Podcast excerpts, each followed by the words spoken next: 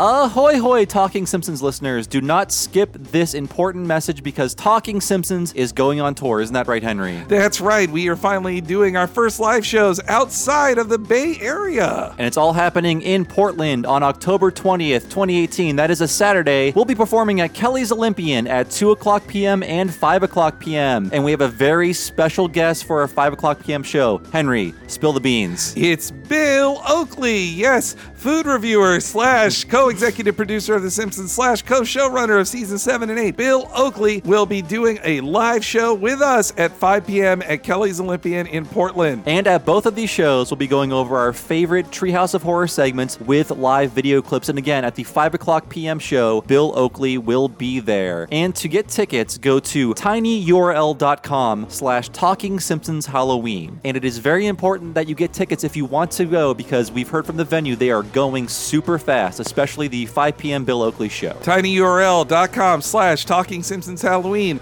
will give you all the extra details of location place time all that for our 2 p.m. and the 5 p.m. show that will be with Bill Oakley. Yes, you can find all the details to buy the tickets ahead of time at tinyurl.com slash talking Simpsons Halloween for the details on our 2 p.m. show and our 5 p.m. show. Don't risk it by buying tickets at the venue. Both for the 2 p.m. show and the 5 p.m. show with Bill Oakley, the tickets are going fast. And that is not all. A week later, on Saturday, October 27th, 2018, we'll be doing a show at our local haunt, Piano Fight in San Francisco, and admission for that one is free. Ooh, it's all going to be a big, scary, Simpsony time at all those shows as we celebrate the best segments in Treehouse of Horror history. We hope to see you there, boils and ghouls alike. I heartily endorse this event or product.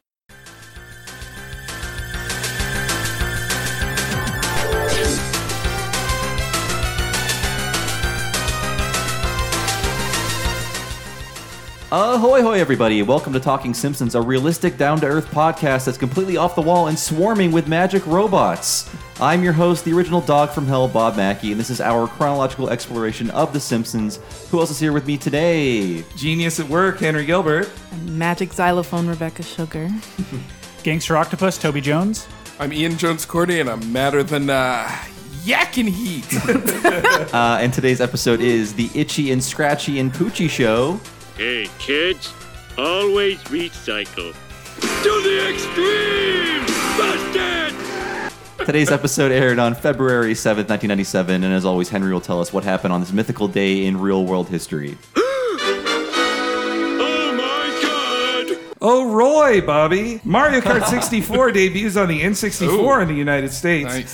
The O.J. Simpson civil trial comes to an end, and with its 167th episode, The Simpsons officially passes The Flintstones as the longest running primetime animated series. That's funny. Uh, by matter of happenstance, we're recording this on September 30th, 2018. Then the Flintstones debuted on September 30th, 1960. So, Wow. 58 years ago, the Flintstones were born.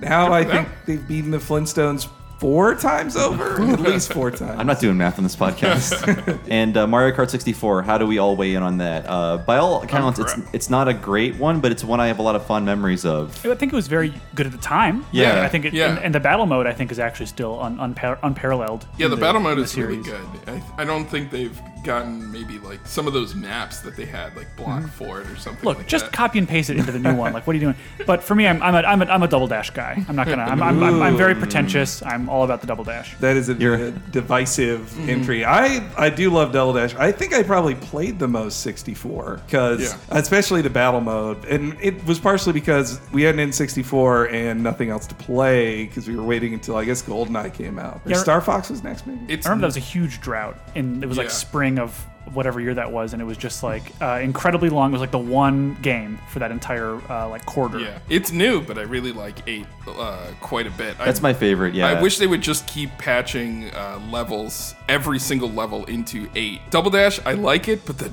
there's no jump when you hit R. Uh, it feels weird and wrong to me. It's all about grinding for sparks.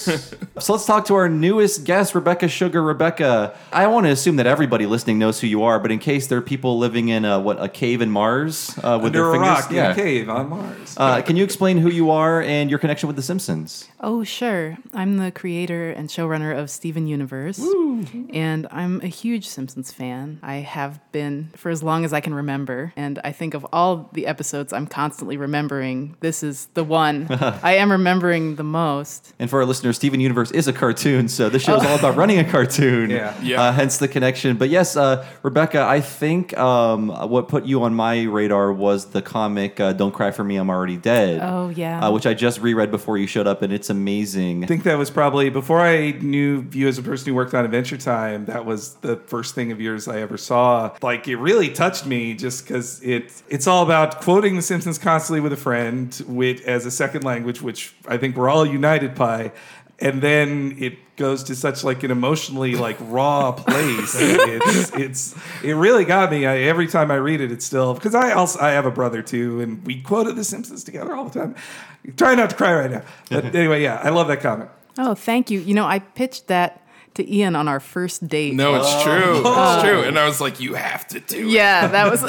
Because it was just like, uh, I love recontextualizing funny things as like the most heartbreaking things in existence. And it was perfect example of that. And you Yeah. made that for Comic Con in what, 20, oh, I'm not was sure it? what year it was. yeah, 2007 maybe? 2006? Something yeah, like that. 2008. And didn't you you you eventually 2009? you eventually found Matt Groening there? right? Yes, I did. I had it, and I wanted to give him a copy. I, I used to go to Comic Cons with my Xerox stapled zines and trade them with people. And I was like, I want to try and give one of these to Matt Groening. And it turned out that you had to enter a raffle to potentially get a ticket to stand in a line to meet Matt Groening. Uh, then, they, so- then they frisk you before that. yeah, so I was like, oh my gosh, well, I guess this isn't going to happen. And then I saw a big crowd around the bongo area. And I was like, what could this mean? so I kind of went over there, and sure enough, he was in the center of this cloud of people. And so I, I had it in my hands, and I was like, oh, I just, I just want to try to give it to him. I'll, I'll only be a moment. And someone tried to stop me. They were like, he's not signing anything. They saw I had something in my hands, Aw. and I said, I don't need anything signed. I just want to give this to him. So they said, oh, okay. And I got to him and I handed it to him and he opened it and he looked at it and he was like, oh, I've seen this. Oh wow. and he'd read it on Metafilter. Yeah, yeah. Hmm. So he looks at it, then he looks up at me and he's like, "You made this?" I think I think maybe he envisioned a comic book guy esque Right. creator of this comic, and I was like, "Yeah," and it was amazing. He he gave me his card to a to a PO box that he oh, had, yeah. and and he said that he liked it, and it was very startling. Wow. I mean, wow. that, that- yeah, that comic really made the rounds. I guess at the time, I remember seeing it as well. Friends of mine were sending it to me, and it was I Really? did- yeah, the, definitely. I had the exact same uh, the exact same effect on me, where I was just like, "This is the real shit." Is that is that the first thing of mine you saw? Definitely. Wow, Yeah. I didn't know that. I knew you saw my promos when I was on mm-hmm. Adventure Time. Yeah, I didn't connect it with you until much later. I didn't. Re- I like. I got to know your work after that through Adventure Time, and then only later did I connect the dots Oh between my the two. Oh my gosh. Well, I just think I have when it comes to that story, it feels very personal to me. I- I've always felt like if I could trade my Simpsons knowledge for actual knowledge, Oh yeah. I, I would be a much more well-read, well-versed person. But I, I've thought a lot about how much pop culture has brought me closer to my friends and family. And there's always this weird sense that if it's a pop culture thing, that somehow devalues it as a point of connection. Yeah. Which I don't think is true. Uh, You hear these stories about people who are able to come back from the brink of death and remember things through music and through pattern and through friendship and love and all of that can be tied into something like the simpsons there's no reason it has any less personal value than any piece of art that you connect to so i I would think about that a lot and i hoped that it would be something that people could relate to because the depth of meaning of the simpsons in my life was it, it ran very very deep deep into my childhood and deep into my personal connections with other people it's such an amazing comic. I got it shared around a ton to friends, and not always with your name attached to it because that's how the internet is. But, uh, oh that's fine But, Yeah. but I had friends who even thought like this was a real thing that happened. It's a true story. Oh. oh no i would hope not and it wasn't. It actually wasn't until I reread it this year that I noticed like the the doctor in it is Ian. Yes. Like, I, It's I true. like. Whoa. It's true. You modeled for me. Yeah, yeah. It was like a lot of the places where like our neighborhood at the time. Yes, where we were living in Bushwick. And then we, hmm. and then you added in a bunch of like kind of Simpsons Easter eggs and stuff, like the dancing Homer Yeah. on in like his car, and like yeah, it's really I it was tried great. to pack in as much as I possibly could. I was reading it again today, and it really underlines just how that is the common ground for a lot of people around our generation, and that is how I make all of my friends. They all have to like The Simpsons because if there's ever a lull in the conversation, there will be something to talk about. And I, I kind of feel bad for any of the Uber or Lyft drivers that drive Henry and I around because most of our conversations are just peppered with things that would mean nothing if you haven't seen The Simpsons, but uh, we we make it work with our secret twin language. So I really feel uh, the generation gap sometimes at work. Oh yeah, we've where I'm like, that oh too. yes, I for at a certain point it stops being The Simpsons, it starts being SpongeBob. SpongeBob, oh boy. And that's I think yeah, there's a younger generation who uh, SpongeBob was their Simpsons. that's for just sure. great. It makes total sense. I think I might have been a little on the cusp because I because I'll say even to you, I'll, I'll be like, oh, remember this funny Simpsons thing, and you're like, that is past the point of no return. it's also it's not just SpongeBob. It's, it's SpongeBob and Naruto. Those are the two Yes, that's shows. true. I Yeah. overlapped with Yeah. Naruto. But it's like I, I it took me I didn't realize until that point, like a few years into my like adult career, like oh no, The Simpsons has a cultural tale with Yeah. these people. It's like it isn't just forever, and everyone isn't just watching it with the same reverence that I do. Mm-hmm. Like it's not like this like all young like all the thirteen year olds right now are studying up on the show. they, uh, they probably study up on The Simpsons the way we would study up on like Monty Python. Yeah, maybe. I could see Well, that. think, or Flintstones. I mean, I feel like I, I think a lot about how we're making references to The Simpsons in our work, like like fond nods. Yeah.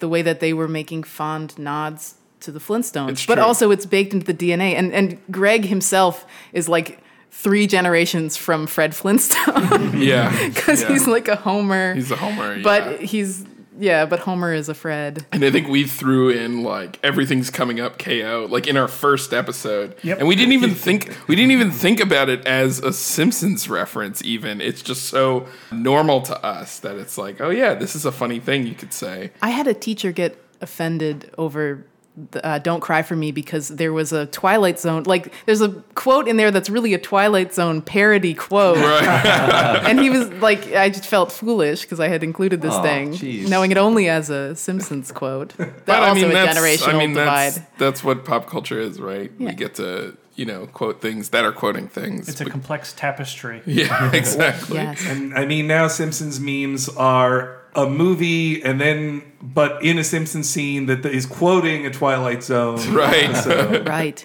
I had a oh my gosh, I had a moment. Crump with me, sweetie. Oh yeah. Drawing was coming up in reference to a yellow diamond pose. Yeah. I saw, yeah, I and saw that too. yes, and I was like, that's so new. Like that's very new Simpsons to me. And then I was like, wait, but when is that from? And you looked it up, and it was like 2008. Yeah, it wasn't- It was. Wow. it's It 10 was years 10 years old. old. Yeah, we often refer to new Simpsons on the show, but that is anything 18 years old, uh, Yeah. old or newer, I guess. yeah. I, I just saw a great one today of a Steven Universe Simpsons one. It was the Bart and Milhouse scene where Milhouse says, "This is where I come to cry," and he said, and Bart says, "Cool." But it's Yellow Diamond and Blue Diamond, and it's Blue Diamond saying, "This is where I come to cry," and it's the place in the zoo where they did it. Oh my That makes goodness. sense. Uh, well, how much did uh, Simpsons influence you as a animator and cartoonist? Me? A lot. a lot. I think anime Simpsons is pretty much what I want to do Yeah. When it comes down to it. That's what this show is, is for the intersection of anime and Simpsons. Think, too. Yeah. There's a lot of other things in there, but I'd say those are in the pie chart. Those are big slices, massive. Yeah, it's hard to it's hard to overstate the effect that something like seeing The Simpsons when you're like a very young, like I don't know, elementary schooler or something, Mm-hmm. will have on like all of your drawings and all of your humor. It was everywhere too. I mean, we had like the chess set. Yeah. I c- like I can feel Marge's hair on my fingers when I think about just the tactile experience of being a child that loved The Simpsons, and it was something my whole family kind of did together. I feel like every guest talks about how they watched The Simpsons with their family and how it was such a major moment for them. Did you tape all the episodes and all that? The, No, oh, it wasn't that far. Oh. I started taping it a little bit right before the last couple of years that I was watching it in new new episodes. I was taping it. Otherwise, but at the same time, it was in syndication so much that it was mm-hmm. like it was always around. Yeah, because I had to sneak watching it when it was new. We mm-hmm. weren't able to tape it. We'd be they'd be like, "What are you guys watching?" We'd be like, "Oh, The Cosby Show," and you know we'd definitely be watching The Simpsons. But it was later that when it finally went into syndication, I think like in the DC area, we would get because I grew up halfway between Baltimore and Washington DC, and so we got both channels, and they both had different syndication packages, and they both played Simpsons episodes. So like ev- every night you could watch two hours of The Simpsons between two different channels, uh, and it basically was yeah, it was a huge deal. yeah. I remember every day after school. Yeah, When I see a ton of Springfield and Beach City too, it's a, a little bit. Yeah, I think that that Beach City is very much based on a, ver- a very specific real place. But I think I don't know. I, I think about Springfield a lot. I, I've thought about it more since moving to LA. It never occurred to me that the Springfield sign was like the Hollywood sign. I just took it on complete face value. Like there's a sign that says Springfield. Like now I'm like, oh right, people were here. yeah. Uh, I felt I felt that way about the Flintstones too. Like when I first flew here to work at Cartoon Network, and I looked around and I was like, all the all the houses have like stone sides and these like prehistoric looking Californian plants everywhere. Yeah. It looks like the Flintstones to me. and then I was like, oh no no no, the Flintstones look like Burbank because people were here making. That's the Yeah. joke is that it's like old, but it's like I had to recalibrate everything. I'm not from California, so I really had to adjust to what it means to be here. Yeah. Well, all of our guests in this room, they all run cartoons and have created cartoons that are currently on TV. Do you want to talk about your connection to this episode now, or do you want to explore that as we explore the the episode with our clips and uh, everything? I, I guess like Yeah. we can probably do it as we go. I mean, it's it's very like it's profound. I mean, Yeah. it's, it's it's you know the episode is almost like an inkblot test for where you are on the like fan creator spectrum, and it's like no matter where you are, you're like this episode's about me. Uh, and so for my entire life, I've gone you know from being genius at work uh, to now, and I and I still am in many conversations, even while working on the show. I'll be that guy and just be like, Yeah. well, we already did this, or it's going to be like that. Exactly. It's like all, it, it, the episode kind of consumes all. Yeah, the episode relationship to like fan culture, I think is really interesting. And yeah, we can get into that later, but I I, I love uh, what it's saying about what fans were at the time. And I do remember actually being a kid reading newsgroup postings of people talking about The Simpsons, just lurking and just like being like, "Oh, these guys are really smart. They know a lot about the show," and then parroting their opinions in school. I, you know, I wa- uh, watching this back again. I wonder how much it was reflecting what early internet fandom was in 1997, and how much it influenced fandom from then on. This just feels as real to me as it does then. I just think they'd have like faster internet speeds to complain to them. I mean, we are professional geniuses at work, and uh, yeah, the three nerds would be podcasters in this uh, Oh, yeah. in the future version of this we gotta episode. No, that episode. I got a spec script. I think this might be the most influential one. I don't know. It might be like they. I feel like every scene in this is the is meme worthy, not just like a couple moments. But I've seen these. I repeat lines from this a million times. It as somebody who had the job of being like a cultural critic, I use these a lot in like waiting for the fireworks factory. Yeah. The um, When are we gonna get to the phone? yeah. Yeah, uh, we were just talking about this, but in in our writers' room, Fireworks Factory is said like pretty much every time we like hand out an episode or talk about an episode. We're always like, "All right, Fireworks Factory is in the third act. We got to make sure we get there quick. Yeah, yeah. Cut down the first act because." Come on, Fireworks Factory's coming. You know, trying to make sure like we have those things uh, within every episode. A lot of the ways that like the writers talk has totally infected us. Like something like Poochie, but you know, Yeah, better. better. Every- everyone good with Poochie? Everyone good with Poochie. yeah. That's Yeah, we like Do that all. every day. Yeah. Uh, well, so the episode begins with a classic itchy and scratchy episode. And when there's not blood in them, it always feels like a, a lesser itchy and scratchy to me. There should be more blood in this. Well, they get less That's my bloody. Pretty creative though. Yeah. Like There's some blood in the ice block when there's it just stops just before. It makes you want it, but it doesn't give it to you. Yeah. And uh, I wonder if that one man pie fight that Krusty has is that more or less impressive than the eating the bicycle trick. I wonder. But uh, we'll never, too impressive see to it, we'll never know. Yeah. fun stuff is happening, but the kids aren't watching it. Kids? Kids? You're missing the Itchy and Scratchy show. Don't you like it anymore? Sure, we love it. But how can we watch TV when it's so beautiful out? Well, yeah, Mom. I mean, we love you and Dad too, but God knows we don't need to see you every day. An occasional hug is all I ask. Mom, you can hug me when I'm asleep. I do. Ah! Bart is right. Yeah. I also love Lisa. Would would normally go outside. She's just reading in the back of a Yeah. cereal box. That's more interesting than a new episode of Itchy and Scratchy. When they talk about the kids being the audience, they knew. When we talked to like Bill Oakley and Avery, they knew the kids were their viewers on The Simpsons more than any, and and then hardcore Right. young adults. So I, re- I remembered that interview, and actually, that did strike me when I was rewatching this episode. How how much they the writers the writer characters refer to themselves as the creators of a children's cartoon, and I was like thinking about that interview you guys did, and it's like, were they really thinking of themselves that way? Yeah, I mean, a lot of the background context of this episode is that, like every showrunner of The Simpsons, they assumed the show would end in a few years. So, which is why, um, especially in season seven and eight, there are so many status quo changes because they're like, well, let's just do this because who knows how long the show will last. Little do they know, season 30 premieres tonight. but yeah, I mean, they were thinking, you know, people aren't watching anymore. We're getting a lot of complaints. Um, and this is really a reflection of that time. The, the creators thinking, well, this is going to end sooner or later. Right. they're really worried about it. Like that's that's showing on the show, which also is interesting to me because this episode's about the ratings going down, but the Simpsons average ratings at this time were still in the like 15 million, which is about what it had been for seasons five, six, and seven as well. So I don't know why they're like.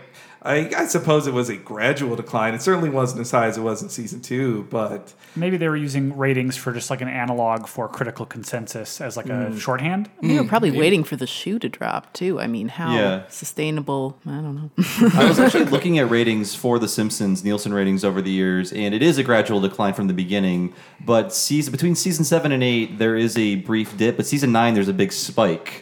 Hmm. So I hmm. believe all of the Interesting. Homer driven Nine. stuff really made the ratings go up in season nine. Because yeah. everybody hates Armin Tamzarian that starts off season nine. but- Except me. and that yeah, no, we The actually, Nielsen owners didn't. Hmm. Everyone came back for that episode. So then we go back to Krustylu Studios and see what's going wrong.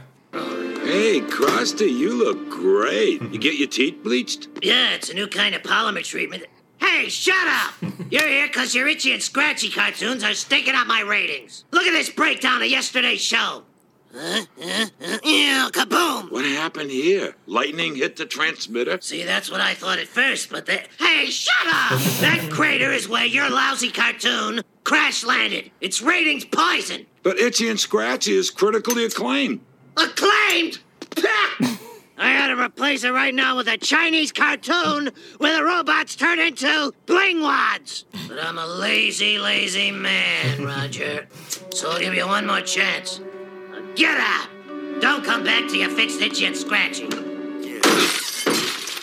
Yeah, Dan Castellaneta panic screaming as Krusty, some of my favorite So stuff. good. I think uh, not since Bart the Fink has he hit such heights as Krusty. In the drawings, I love how his hair acts with him when he's disappointed. It kind of It like droops kind of down a droops. little. Yeah. Emotive hair. Yeah. Yeah. I also love the how earnest uh, Krusty is. It takes like thanks for the cut. Hey, no, Roger Meyers, they get a lot of great mileage out of him in this episode, and he's uh, he's a little bit of a tweak on on the usual Roger Meyers. He's almost like kind of naive and like He's excitable. he's excitable, yeah, in like an interesting way, you know. I think this is more creatively he's been invested in Itchy and Scratchy for the longest time. Like in say the front, which this is kind of a sequel to the the front from season four. He's just like, eh, you egghead writers just handle it. I cash the checks. I don't care. Yeah, but This is the, the third and final appearance, though, of Alex Rocco as Roger Aw. Meyers, and he would live for another 20 years. But so previously, I think he came back at least two or three times, but Hank Azaria voiced him. But this is the mm-hmm. final time that Alex Rocco would voice him. Period. yeah, Bill, Shame. Bill and Josh brought him back for the two Itchy and Scratchy episodes, and it's it's, it's sad they never brought him back after that because he's on the commentary. I was for about to say, one. like, well, It's they really brought him back for the sweet. commentary track. Yeah. He's so happy to be on the commentary and how famous. I wonder if at one time, if he by the end of his life, was he more famous to people on the street for Godfather or for The Simpsons? I, Oh, wow, I wonder. There's there's like one reference in this episode, and it is Sideshow Mel coming in to collect for the uh, Rock and Roll Museum. It's really it's really awkward. The Rock and Roll Hall of Fame's first major exhibit opened in May of '97, so maybe that's what they're referencing. But it's in Cleveland, you know, the home of rock and roll, where, where it all started. but uh, yeah, Have you ever been there, Bob? yes, Right it's there. um, I I didn't like it. Did you bump into Drew Carey? Oh yeah, he was dancing in front of that place. That's what you show up for, yeah. he won't stop. Oh yeah, Krusty threatening to replace it with a Chinese cartoon with robots. I mean, that was Power Rangers couldn't have been bigger than I think by, uh, anime was starting to replace a lot of traditional animation. Yeah, I mean- TV at that point. Krusty got the country wrong, but I think that's just more of a joke on his ignorance. Yeah. Like, it's just Chinese or whatever. Who cares? Well, he also just made up the word bling Blingwads. Blingwads, That's yeah. not a word. I, I also kind of like the balance here of like you have Meyers who's the studio head making the thing, then you have Krusty representing the show that he hosts, and then later you're going to have the network people, and you just have like these three bosses all coming down on the show creatively. I love it because it's it is that weird. Everything's super local. Everything's made in Springfield, but mm-hmm. then also, yeah, any television clown they would be playing like pre 1948 public domain cartoons. Like, there's no way like a television clown would be pa- playing specially made cartoons First for run cartoon. Yeah. He has like cur- curative control over what is what is in the cartoon. Yeah, In real life, he would have the King of Cartoons collection, Exactly. where just like depressing and scary uh, Depression era cartoons. This is our first actual genius at work moment. exactly. You have heard It wouldn't be like this in real life. I do want to go back to the uh, the Blingwads comment because in animation at the time, Power Rangers was scaring a lot of uh, kids programming people because it was this very easy to import thing that was very cheap to dub, and that is why uh, these high profile productions by WB were ending because Power Rangers was a very cheap and more popular thing. So you could you could import Power Rangers or another Japanese show and dub it, or spend millions on Animaniacs and just show that and get less viewers. So it was a threat to cartoon makers of the era. yeah, I would say so. It also, I mean, the, the reference is like very. It's hard. It's hard to say because I also it also reads to me as like a weirdly late Transformers joke, but it's also yeah, weird to that's say. True. Yeah, Yeah, but I see what you mean about the time and the place, and Mm-hmm. Power Rangers definitely was the, was the big thing. They technically transformed. oh, Yeah, that- that's that's, true. true. They- yeah, They just used the word morph because it was cooler in the 90s. I, I mean, post like Pokemon, I mean that was it. That every I think like every network was like, ah, we got to find our Pokemon, and they like tried like, oh, let's dub Escaflowne and put Oh, it out of order Oh and put it on that? Fox Kids. I- yeah. oh Oh, they chopped it up. yeah, it was Wow. crazy. It was like go with the flow, Escaflowne. hey, that's pretty good. I want to say they aired like one episode of Slayers too. I Fox think they Kids. did, yeah, Before yeah. they were like, let's not do this. yeah. There- everybody was yeah looking for that next. It's this cheap cartoon, and we're just gonna dub it, and we're gonna make millions. It's tough for me as a fan of anime, but also of American animation in the '90s too. They're like, but I love this anime, but it replaced the other cartoons I like too. Can't they? Can't they get along? uh, yeah, I think the woman off screen that is telling Mel to come in. I'm pretty sure that's Penny Candy. Oh yeah, Miss Penny Candy. We will see her in Brother from Another Planet. We've already recorded that one. Uh, Brother from Another Series. Penny Candy is in that on screen, but she doesn't say anything. She's one of those just lost characters, which is too bad. It's a I- shame, yeah. they could have got a, an episode out of her love Lauren relationship for Krusty. She could have been the Smithers to Krusty. Surprised they haven't. That that's a you know missed opportunity. Guess they just weren't into her. Maybe maybe in the season premiere tonight. We'll So- see it. I haven't watched it yet, but somebody tweeted at me that Hollis Hurlbutt appears in Oh my that God. episode. Weird. Yeah, though I wonder if it's I would wonder if it's a background character because if they got actually got back Donald Sutherland, I think they would have advertised that.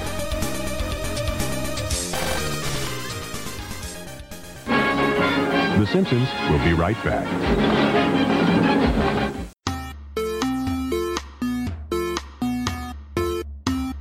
Hi, everyone. I hope you're enjoying this dramaturgical dyad of a podcast. We couldn't be more happy to have hosted Rebecca Sugar, Ian Jones, Quartey, and Toby Jones on this week's podcast. They were amazing guests, and we hope you're enjoying it too. If you're not a viewer of their cartoons yet, you absolutely should. Steven Universe and OK K.O. are my two favorite series on TV right now. Steven Universe is this amazing amalgamation of feelings and jokes and Simpsons and anime, and I love I love all that. And OK K.O. is this wild, exciting, hilarious series that celebrates animation of all stripes in such humorous ways. The first season of OK K.O. and the first four seasons of Steven Universe are available on Hulu right now if you have access to that to check it out, or on the Cartoon Network app. Can't stress enough how much I love that show. And if you're enjoying this podcast where we celebrate Simpsons and all animation as well, you should definitely check out all our other content at patreon.com slash talking simpsons support at patreon.com slash talking simpsons is how me and bob can afford to even fly down to los angeles and record with rebecca ian and toby and tons more other cool people on top of that. If you sign up at just the $5 level you'll get to hear every podcast a week ahead of time and ad free you can be listening to next week's episode homer's phobia right now. You can also do the same for our sister podcast what a cartoon. What a cartoon is where we give the Talking Simpsons treatment to a different animated series each week, including Steven Universe. We did an episode about that. Not to mention at patreon.com slash talking simpsons, we feature a ton of exclusive content like our season wrap-ups where we go through all the news that happened during the season. We go over the deleted scenes from all the episodes of previous seasons. We have interviews including our one with Ian Jones Quartey, plus ones with folks who have worked on the series since the beginning, like Mike Reiss, David Silverman, Mark Kirkland, Josh Weinstein, and so many others. You can check all of that out and a ton of other stuff at patreon.com slash talking simpsons, and your support there means the world to us. So please, if you're a fan, check that out.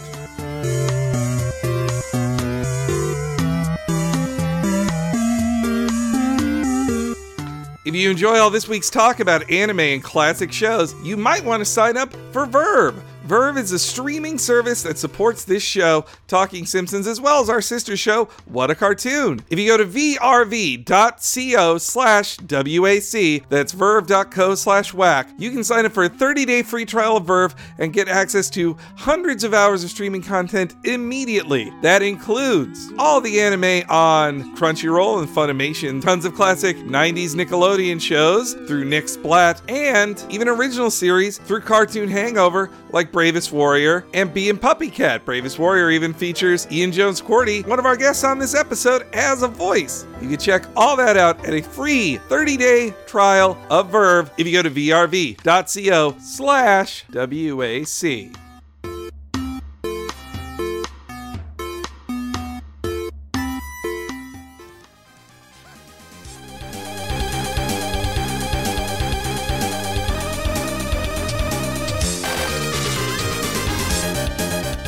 So we cut to the mall, and I love that Marge doesn't want to buy bras in front of her kids. That's such like a very uh, Using the word mom. brassiere is a very mom Yeah. thing. Like, it's, she might as well be buying blouses or something, something kids would not be into. I don't know if you guys ever did a mall focus group. I had done a couple, but uh, You you mean you've gone to that? Really? well, no, I've so never not done a one. focus group for television. This was like for try this candy or try this cookie and do Oh. you like it? Like, No, I never have. No. Uh, I, would, I would love to. When I was unemployed in New York, I did a movie one once. Hmm. Uh, but yeah, no, never like. Yeah, at a, at a certain point in my mall, there was a focus group company that moved into it, so you would avoid certain corners of the mall, mall because there would be people with clipboards, like, and they would try to target you. So See, I love that. I was like, I want to do this. I did like three, and then eventually they said like, if you've done one in the last six months, you can't do it again. Like, well, because I also was we've given got like, enough of your opinions, Henry.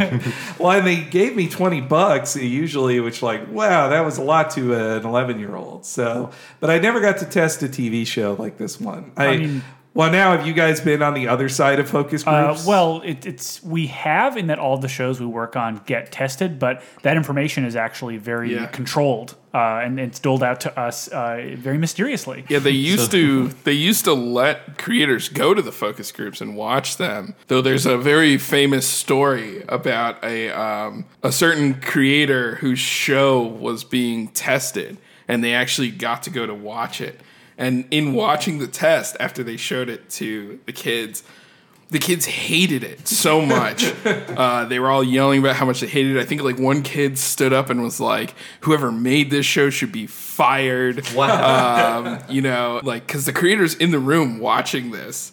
And it made them super depressed, um, and it was terrible. But I would say the network aired it anyway, and it went on to become like a huge, huge success. So Okay. It just kind of goes to show, like that you the know- children are wrong. Yes. but it's, it still comes up though. Like we'll ask, us like, "Hey, can I can, can we go to these?" And they'd be like, "No, you cannot because this happened." There's like a long-standing rule. Yeah, we're just We'll not walk through the go. creaky mirror and, Yeah. and hurt a child. Yeah. And some, sometimes you'll get like you know some information or like a little packet of like of like highlights or something. But I feel like it's only used you know as kind of um, ammunition for whatever the network is needing to do. Yeah, it's true. It's like a Rorschach test, and whatever they want to take from it and tell you, like yeah, and funnel to us. to to support a note they already have, then they'll just say, "Well, we got this testing that I don't know." Is is there a lot of testing after a pilot? I would figure pilot is when the most testing would happen. Is there a lot after that? I think they do. Yeah, There's they, like this, they want to know if people are aware of it. That's Ah. so the even when it's out for a while, they kind of try and figure out what the if it's a cultural zeitgeist yet. yeah. The That's- awareness is the real thing. Yeah. yeah. Here's the first part of the kids in the focus group. All right, thanks for participating in our focus group, kids. Today, we're going to show you some itchy and scratchy cartoons. Yeah! Cool. We want you to tell us what you think and be honest because no one from the show is here spying on you. Why is that mirror sneezing? Uh, look, it's just an old creaky mirror. You know, sometimes it sounds a little like it's sneezing or coughing or talking softly. Now, you each up. have a knob in front of you. When you like what you see, turn the knob to the right. When you don't like what you see, turn it left. My knob tastes funny. Please refrain from testing the knob. That's good mirror animation, by the way. Yeah. To convey a sneeze behind a mirror is It's very, really nice. very good. It's really well done. Yeah, I really appreciate the use of taste. Tasting In- the knob. instead of bite Yeah. or, or eat. It's so much funnier. yeah. it implies a knowledge of why it was bitten in the Yes, first place. yes. yeah. It's like a specific complaint towards Ralph. Like your nod tastes funny because you're not supposed to taste it. I think it's like I feel like he's in a mode this like sales mode where it's like okay I thought about this maybe a little too much. Uh, you know everyone's feeling out their opinions on things. I feel like to taste the knob is to like appreciate the knob No, you're right. It's like he's not there to evaluate the taste of the knob. He's there to Yes. evaluate the thing he's Right, watching. right, So, yeah, yes that's yeah. true. you're tasting Yeah. the cartoon Yeah. That's how Ralph. With your eyes. So Ralph is, thinks he's being helpful. He's just like, well, this knob tastes funny. It's like, well, that's not what this is for. Yeah. I only hearing it isolated in audio do I do I really can tell that that is Alex Rocco sneezing as in that Really? Wow. Oh, okay, yeah. cool. It really sounds like it. And this focus group, when I saw this as a 14 year old, I only knew focus groups from other jokes about focus groups on other sitcoms. Like the critic famously, their like sixth episode we did is all about how no one likes the critic. I'm worse than Hitler? Yeah, everybody votes against it, and it, they had the same knob in there too. So I'm wondering if that was just the pretty much the standard standardized thing in the 90s. Is it more of a questionnaire than a knob these days? Well, you know, actually, I did one more uh, TV thing. So if you go to Las Vegas, in MGM, I think they have like CBS Land, where it's like go on the CSI ride or whatever. Oh, no. So, so you can also, yeah, but you can also watch something and just be in a focus group. Weird. And uh, they'll give you like twenty dollars at Nathan's Hot Dogs in the place. So me and my mom watched it, and we thought it was going to be about this pilot, which it was the pilot of the Will Arnett show where he moves in, his mom moves in with him. If Running you- Wild? Yeah, n- no, no, not that was the one with Keri Russell? Keri Russell, yeah, not that one. The the CBS one after that, that was a more traditional sitcom. But we thought we were going to be asked to review that show, but actually the show was a trick. The test was we're going to show you commercials for other CBS shows during the commercial breaks. What do you remember of those commercials? Oh, and wow. Those. It was it was a real interesting test there. All of the commercials sucked, and I don't think any of those shows were renewed. And that show ended in one season too. So But you remember the hot dogs, though, right? those were good- some good hot dogs. Wait, so, so was there a knob No, it was in this case it was a questionnaire just on your computer in front of you of like, did you Yeah. like these people? What do you remember of this Tony Shalhoub show? Like, I think you still do see the knob like uh during presidential debates when they uh, have the playback of Oh, and you watch the when you oh. watch the graph go up and down, and then you see the when they cut to the people, they do have a knob that they're twisting back and forth. Like, I agree with this, I don't agree with this. I feel like they're just a binary though. No one is like like nuancing the knob. Like I it's kind not of an- agree. it's not like an Yeah. analog knob with like yeah tons of sensitivity. They need to get those analog by now. and so they play the itchy and scratchy cartoons. The pool scene, this is the first time I noticed that the pool balls were nine and six on there, which I wonder. There's also a 420 in this uh, in the Oh, beginning yeah? scene where that's when the ratings drop. So they got 420 and 69 in the same episodes. Wow. Grow up, 60 writers. Grow up. We noticed when we were watching it again that the Speedo Man maybe was supposed to be an animal. He's colored got like floppy ears, He's for got like sure. floppy hmm. dog ears, but he's colored like a human. I don't Yeah, know. Yeah, they refer to him you as the Speedo Man. It's, Yeah. it's geef rules. Yeah, that's true. well, so yeah, the Speedo Man. Let's talk about him. I it's a Speedo Man corner. well, I wonder what like in content. I know why he's there for the joke that it's to make it's for Nelson to bully Milhouse, but in continuity. Why did an animator draw this sexy Speedo man in the cartoon to just walk in front of the camera? Why why was that put in their cartoon? I mean, you got to give the cartoonist something, uh, you know, Yeah. just uh, something to draw for fun. I'm really sad Speedo Man is not an entry on the Simpsons wiki. No, That's Everything surprising. is. I know what I'm doing after this. Yes. I'm, I give the Speedo Man all the green lights. But, but yeah, I always wondered like what what show is itchy and scratchy that they just have a Speedo Man walk by with sexy Well, music? with with the music, it basically implied that it was like the same as when a hot lady shows up in like Animaniacs or whatever. Mm-hmm. Right. Yeah. I mean, this is- you know, it's a it's Tom and Jerry. There's always like a hot cat. it's true. Like the Tom and Jerry when they're like on the Not beach. always, but sometimes. It's but they're he's like lusting over like a hot cat in a bikini. You Yeah, know. yeah. If it was a Speedo woman, we would not be asking these questions. I think. True, yeah. You know. It's true. I, I just appreciate the, that they're that you know they're evening the scales a little bit with Speedo Man. so thank you. Uh, yeah, you're right. A real Minerva Mink kind of moment there. Yeah. but uh, uh, but so we get to hear what the focus group thinks of it. They like itchy, they like scratchy. One kid seems to love the Speedo Man. What more do they want? Okay, how many of you kids would like Itchy and Scratchy to deal with real life problems like the ones you face every day? Great idea. Yeah, that's it. And who would like to see them do just the opposite? Getting into far out situations involving robots and magic powers. So, you want a realistic, down to earth show that's completely off the wall and swarming with magic robots. That's right. Ah, yeah, good. And also, you should win things by watching. You kids don't know what you want. That's why you're still kids, because you're stupid. Just tell me what's wrong with the freaking show.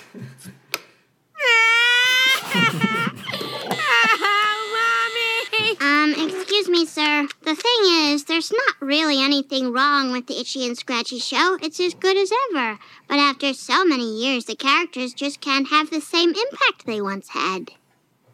That's it. That's it, little girl. You saved Itchy and Scratchy. Please sign these papers indicating that you did not save Itchy and Scratchy. Well, okay, the man, the grounded magical robots. I mean, Everybody in this room can. Uh, that is your yeah. That's that's Yeah. That's kind of Basically, your what we're all trying to yeah, do. yeah, OK K.O is literally Literally that. You show. you you told me as you were making it. Yeah, I'm like Those words. I want to make that show. Yeah. can you Yeah. win stuff from watching either Steven Universe or OK K.O? Well, yes. we in, season one, game. yeah, we put codes in every single Yes. episode of OK K.O. Oh, There wow. is a uh, what? It's a three It's a, character it's a secret code. three character code that you can put in a in the uh, video game The uh, coming soon to OK- Switch. OK K.O Let's Yeah. Play Heroes. Now available on PSN, XBLA, and uh, Steam. Nice. And you can unlock cool stuff, including uh, other playable characters. Yeah, so yeah, you can win some stuff. Right. I guess Milhouse didn't know about digital goods yet. It's true. 97. I wasn't there yet. well, and that would go for Steven Universe too. Like there, there are magical. Uh, Reunited had a bunch of magical robots fighting in it, as well as a lot of emotions. Oh yeah. I think I don't think of them as robot, but yeah, the ships are. They're, I, yeah, and I think the closer we can get to that is that goal of that show. You know, the you know, better. what honestly, I what I love about that clip is that when he does pitch them a down to earth show that also has magical robots, they're not super excited. like that's like a couple people are like, yeah, I think that's what I want. Like they're not they're not like, yes, that's perfect. Like it's both things They have to are exciting and good. yeah. It's actually really difficult to find a balance. I think I think this is where the writers are starting to make their own defense of their own work, and where I really agree with them here in that Lisa is saying characters can't have the same impact. So to address that, a lot of the time with shows, you will see what has been coined the flanderization of characters. So Right. in order to get that mm-hmm. same effect, they have to heighten the character, but at the cost of the character's being. So they're kind mm-hmm. of in a- between a rock and a hard place with a show that has run as long as The Simpsons. Like it is hard to surprise people. Yeah, that's really true. And I really I love the animation on Meyers on the window because he has like his long nose just like Pressed squished up down. against it and moving. He's got a real season two uh, design to him. yeah, it's- especially that long nose. Watching that again and realizing that uh, someone else in the room turned on the light for him to say that thing to Lisa. 'Cause He's all like already pressed up against the glass. Actually, I think the blue hair is a real giveaway that he's an early character. He would not have blue hair in Yeah. the modern age, It's or in it's- this age, That's really. sad. I mean, that is, I think, one of the greatest um, tragedies of The Simpsons in terms of character design. Other side characters aren't allowed to look as weird as The Simpsons themselves, and I feel like you know the more uh, the more of those characters, it's always like fun to see them. And it's weird when they bring those characters back, like in newer episodes, because because they look so out of place. Yeah, and the uh, Hurricane Neddy in one of the scenes, there's like a season one or two character with like just the single line hair on them. I'm like, Yeah. whoa, that's so weird looking with all the other people. Does only Lenny have a muzzle outside of Homer? Is there anyone else? And Krusty. Krusty too, Krusty. yeah. By des- yeah, by design. But that's because Krusty was going to Yeah. be Homer. right, right. Yeah. Well, and I thought guess never um, happened. I guess their barber it, when he, whenever he shows yeah. up again. Yeah, he's got if a- he ever shows If- up. yeah, exactly. He'll be like in a background every once in a while, and it's like, You know, whoa, we what's he doing? uh, me and Bob watched the shorts again recently. I think I now think they had the reason they had so many. Pretty much every adult man had muzzles in there. I think that's because Matt Groening. He wanted all these characters who were authority, all these male authority figures that got mad at Bart. They should look a little like Homer, so he just can't escape a Homer type mean, man tell, telling him stuff. I'm sure it's that, and then also just the animation reason, which is when you have a character with a defined mouth that's separated by a line, it's so much easier to only animate the mouth and the, not the rest of them. Which is why you know all those Hanna Barbera characters they always have defined muzzles or some sort of bow tie or something separating their mouth from the rest of their body. It's a little bit of that same sort of uh, instinct. so now that they know they're going to have a new character, they got to take it to the writers' room. I have figured out how to rejuvenate the show. It is so simple, you egghead writers would have never thought of it. What we need is a new character, one that today's kids can relate to. Are you absolutely sure that's wise, sir? I mean, I don't want to sound pretentious here, but Itchy and Scratchy comprise a dramaturgical dyad. Hey, this ain't art, it's business. What do you got in mind? Sexy broad, gangster octopus? No, no, the animal chain of command goes mouse, cat, dog. D O G. Uh, dog, uh, isn't that a tad predictable? In your dreams. We're talking the original dog from hell. You mean Cerberus? We at the network want a dog with attitude. He's edgy. He's in your face. You've heard the expression, let's get busy? Well, this is a dog who gets busy. Consistently and thoroughly. So he's proactive, huh? Oh, God, yes. We're talking about a totally outrageous paradigm. Excuse me, but proactive and paradigm, aren't these just buzzwords that dumb people use to sound important? Not that I'm accusing you of anything like that. I'm fired, aren't I? Oh, yes. The rest of you writers start thinking up a name for this funky dog. I don't know, something along the lines of, say, Poochie, only more proactive. Yeah! yeah. So, Poochie okay with everybody? Yeah, that's Yeah, you know, it's good. Is that? so the first person talking, uh, the character rather, not the voice actor, is Bill Oakley, the showrunner, and the other person, uh, dog, is not tad predictable, is Josh Weinstein. And if you've heard us talk to those people on our interviews and on the many, many commentaries, they kind of sound like that. It's it's somewhat of an approximation. Yeah. I think. Well, then the commentary they took some offense at how nerdily they make the writers' voices sometimes. so I, I maybe they calmed it down some for those. Yeah. years. maybe. But we saw a lot of these same jokes in the front in that it is a super overeducated writing staff writing kids' cartoons. Mm-hmm. But now these are all the current writers. Yeah, and I feel like that's probably just how they felt. Mm-hmm. Like they were overeducated. They're watching, they're writing these cartoons that I guess maybe only kids are watching at the time. I mean, judging from that interview, they seemed like they really felt like, oh, kind of just kids watch this thing. And there are all these Harvard guys who I don't know. You go to Harvard, you think you're going to be a senator or a, uh, some some major thing, and now you're a cartoon boy. I can see maybe look down on yourself a little bit. Even though I don't think they should, they should feel they. I would much rather everyone be a Simpsons writer than be a congressman. That's say. true. I mean, I, I think this really poisoned my brain against executives, and I, I've never uh, made a cartoon or created one, but um, whenever I've had to work with executives, it sort of turned out like this, and I and I feel bad about Yeah. that. It's like I don't, I didn't want this to uh, fulfill my expectation, but it did. No, and uh, me and Bob have been in meetings together with executives, And we would reference where- this episode after the meetings were over. yeah, well, this was exactly that, and how, um, well, and also how I felt like the George Meyer guy in this, where I wanted to just like time to snarkily correct this person who's in charge of my job. That'll Right. show him. And uh, scoring little points and correcting your boss, maybe it doesn't. If you, it doesn't help if you want to, it doesn't help you keep a prolonged career. I found at a place. I should really take that advice. well, yeah. I mean, how much do you? How, how familiar is this writers' room and this type of meeting to you guys? Well, it's it's certainly like a it's a variation on the thing, and like Yeah. you know the executives we work with are certainly quite a bit more human than this like proto Lindsey Naegle character. Yeah. Um, but like, that, that is Lindsey Naegle. oh yeah, you're right. It is because we looked it up after, and it's like I guess it technically is Technically, it is Lindsey Naegle. Naegle, but, But- she's got like black hair. Yeah, and but it's like things like proactive certainly still do seep in all the time on every single So show. much. Uh, if a character, if a main character is reactive, uh, you're in big trouble. um, but like you know, the scenario, of course, of bringing in all of the writers to get this bad news about how their jobs are going to change and how they're going to have to do something that's not a fun idea. Normally, they'd force the showrunner to uh, Yes. deliver that news to the writers. Yeah, uh, with a usually head hung low. Yeah, usually we get the news and then we have to tell everybody else. Hey, so this is what they want. Yeah, Toby brought up Lindsey Naegle. This is her first appearance, and her hair is different. In season nine's uh, episode, the girly edition, or just girly edition rather, her hair would be blonde, and she is based on the real life executive Sue Naegle, who would run HBO for a time. And she was briefly married to Dana Gould. That's how I know about her via Dana Gould's that podcast. briefly. Yeah. Well, I don't know, a decade. What's a decade in a lifetime? to the Simpsons, a decade isn't that long. Listen, they both they they, they both moved on, so They're, it's fine. they're, they're Yeah. very happy, Yeah. nice people. But no, that well, that yeah, that's pretty. I think too that Sue Naegle was like the writers knew her. I think she was the agent for more than one of them at the time. Yeah, and she does have blonde hair. If I didn't say Mm-hmm. that.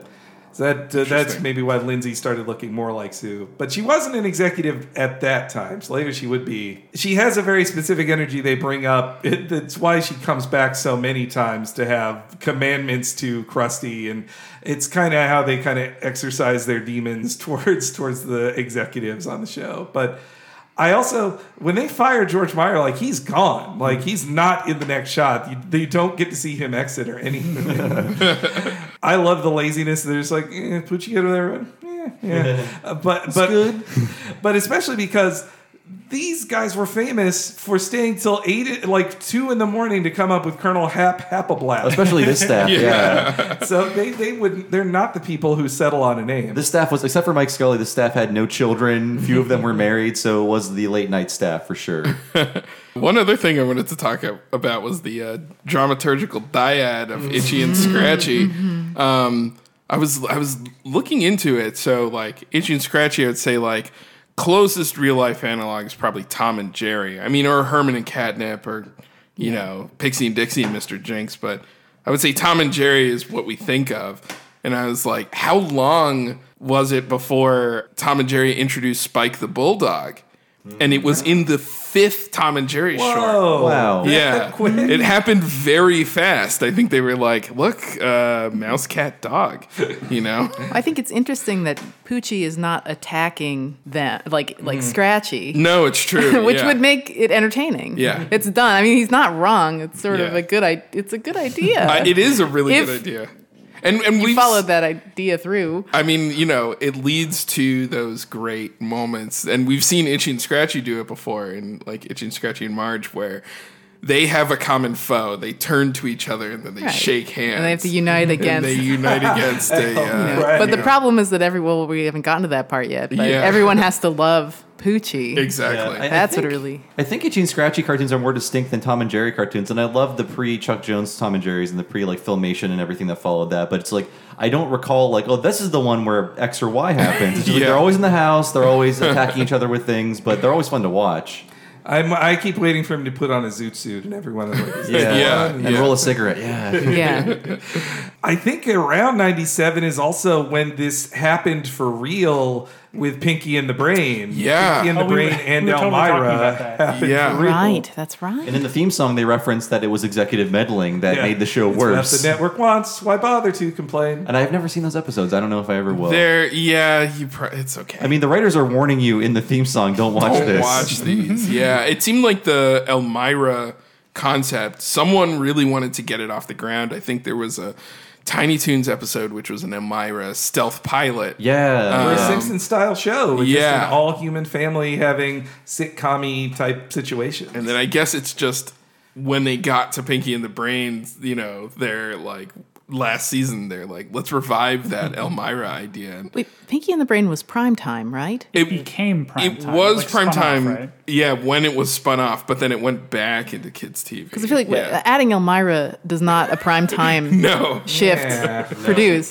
Though I think that like that stealth pilot for that Elmyra show was probably targeted as like a prime time show. Hmm. Um, Well, when they were doing it, like Simpsons was hotter than ever when they Yeah. would, would have been producing that. Yeah, those are the Fox years for Tiny Toons. So like maybe season Oh. four of the Simpsons, season three of the Simpsons era. Yeah. They hated being. I thought they hated being on Fox since they wrote literal foxes into that p- show, into the show to try to kill Babs and Buster. And were they also the executives too, like the Fox executives? They were foxes. Oh yeah, yeah I'm pretty sure so. they were. Uh, yeah.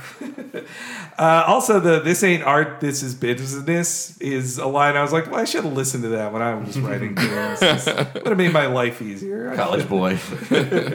Krusty's pitches for new cartoon characters are pretty good though. But oh, at least yeah. the, the gangster good. Austin Gang- octopus. Gangster yeah, gangster octopus. That actually. That's hard to say. we both just couldn't I know. quite say it. It's never an 18 it's and Gangster- Friends Hour. Gangster Octopus. Because yeah, It's a I, Gear villain. I think about the Itchy and Scratchy friends and how uh, all of them require like a lot more explanation of what's going on with them. Like Yeah. disgruntled goat. Like they there's probably like a lot of dialogue setting up. You know what's going on in Ku Klux Klam's head. Oh, Uncle Ant seems like the most boring of all. Of yeah. But I, I uh, this going back to that episode, but I do love like when you go to Disney and you can find merch for an obscure character who hasn't been animated in like 20 years. That's Yeah. always like when I went to Tokyo Disney, they they kept they had like wolves everywhere. Like they seemed to love every wolf toy. I I had never seen a toy of the wolf from Three Little Pigs until I went to Tokyo Disney. Oh, wow. Like, That's around that anti-Semitic. uh, no, not not probably not him dressed up Hey. as No, the anti-Semitic that one. character. That's stuck You have in to buy the costume Japan. separately. I have no memory of there being an anti-Semitic costume in that cartoon. Oh yeah, I watched it there in third grade. Yeah, they I think definitely they cut that out over time. Oh no! Yeah. Uh, I, well, let's go back to the, uh, designing Poochie. No, no. He was supposed to have attitude. Um, what, what do you mean exactly? Oh, you know, attitude, attitude. Uh, the, the sunglasses. Can we put him in more of a hip hop context? Forget context. He's got to be a surfer. Give me a nice smear of surfer. I feel we should Rastify him by 10% or so.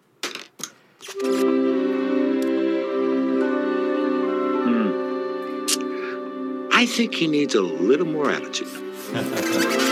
Oh, yeah. There. There it is, right there. Ah, That's it. I love it. The David Trust Silver. McNeil lines are great. And that, That's it, right there. I like how they established that attitude is sunglasses, so more attitude is more sunglasses. Yeah. They, I didn't realize until we heard the clip that it's like there's an equation in there that's tracked. And if you you have to like basically underline the sunglasses to make them more sunglasses. Yeah. Just like they have to be entirely black sunglasses to be the ultimate sunglasses. And that was uh, director David Silverman. I think we've Yeah. interviewed three of the five voice uh, uh, people from the show on this episode so far. Though he doesn't sound like that nerdy voice. No, he doesn't. they He actually sounds more like Homer in real life. yeah. He does a good Homer, I think. You can see his tuba in the background. That's right. which is Yeah, really cool. And he still has It's his so unibrow too. Uh, but boy, th- I mean, this is not how character designing goes, right, guys? I mean, usually it's just like us standing over someone's shoulder, not uh, everybody in the network. But I'm there sure is that can happen. But there is like a version of this because basically, when after we get greenlit as a show, we do have a presentation we have to make, like an art presentation, uh, where we have to basically show all of the designs that we have for all of the characters. You basically like put a, any artwork you've finished of the show at that point, which is pretty early in production. Yeah. Of just like this is kind of what the show is going to look like, and then yeah, everyone comes in and takes a look and kind of appraises. Usually these meetings go decently well. Uh, you, Yeah. To my memory. I mean, When you're fabulous artists like you two. uh, certainly. yeah, of course. Mm, yes. Uh, Steven, yeah, it was. We had like, I think we did like what we did. We did like a really big one where we like showed off all the characters and Mhm. like a couple backgrounds and we got uh, these light up stars that changed colors, Yeah. like from like a from like a party, a party or store or something. something, and I and we I lined the oh wow the room with them and turned them all on so they'd be flickering colors. Yeah. I you know you have to it's a mood board. You gotta- basically. yeah, you gotta razzle We do. dazzle. I mean, the, the Adventure Time one of those is legendary for like setting up the. I'm, I'm, apparently, there was like astroturf all set up. and Yeah. everything, and it was like Oh, a very yeah. like We lovingly built, like. yeah, they built the uh, treehouse um, and put it in the corner of Yeah, the you got to yeah. explain how it's going to feel, and there's Mhm. it doesn't exist yet, so you have to do that stuff. Yeah. I mean, ours we just set up a bunch of art in the pitch room and Yeah, won't that- look at it for about we were like minutes. playing a clip, like yeah, Yeah. like over and over and stuff like that. Yeah, it was great. Have you used the word Rastafy, uh, or have you Rastafied any characters? Ev- Every character in the show is rastafied by at least ten percent. yeah, honestly, um, Poochie, we think about a lot. Uh, on OK K.O, we did an episode uh, called "We've Got Pests," which um, oh my god, those yeah. guys are all Poochie. Yeah, Yes, that was. We had this joke. Yeah. So we had this see- joke that it was like um, Captain Crunch, "Oops all berries," but it's like "Oops all poochies." Yeah. This episode is just all poochies. Yeah, and it was an episode, yeah, about like these tiny. It, it started as um mascots. Mascots, like and then I was thinking Gex, '90s video game mascots. Like, you and no one else. Like throwing- it's totally my, my it's my authentic, sincere love of Gex. Like we're like Uh, imagining like oh what if Gex I don't know Jersey Devil and Zool were like would show up Wait, or something. Zool? Uh, Yeah. and like uh, also like you know kind of like those '80s T-shirt mascots Yeah. like T&C Surf Designs and you know Rude Dog like that type of thing. But their their, their personalities are very Poochie like in that they're just focused on being cool and partying and having fun. and anytime that uh, that anyone tries to find depth in them, they just it's like a brick wall. Yeah. and they just like want to party more. But yeah, there's there's something about love that. that episode. There's something about that kind of character that uh, was so ubiquitous during the '90s. Any mascot post Sonic, I think, Mm. was constantly trying to up the ante on that. Sonic started as the baseline, and everybody's like, "Well, we got to keep adding accessories to Sonic. Sonic needs more of these things." It looks like Gex lost his sunglasses after the first game, Oh. which is bizarre.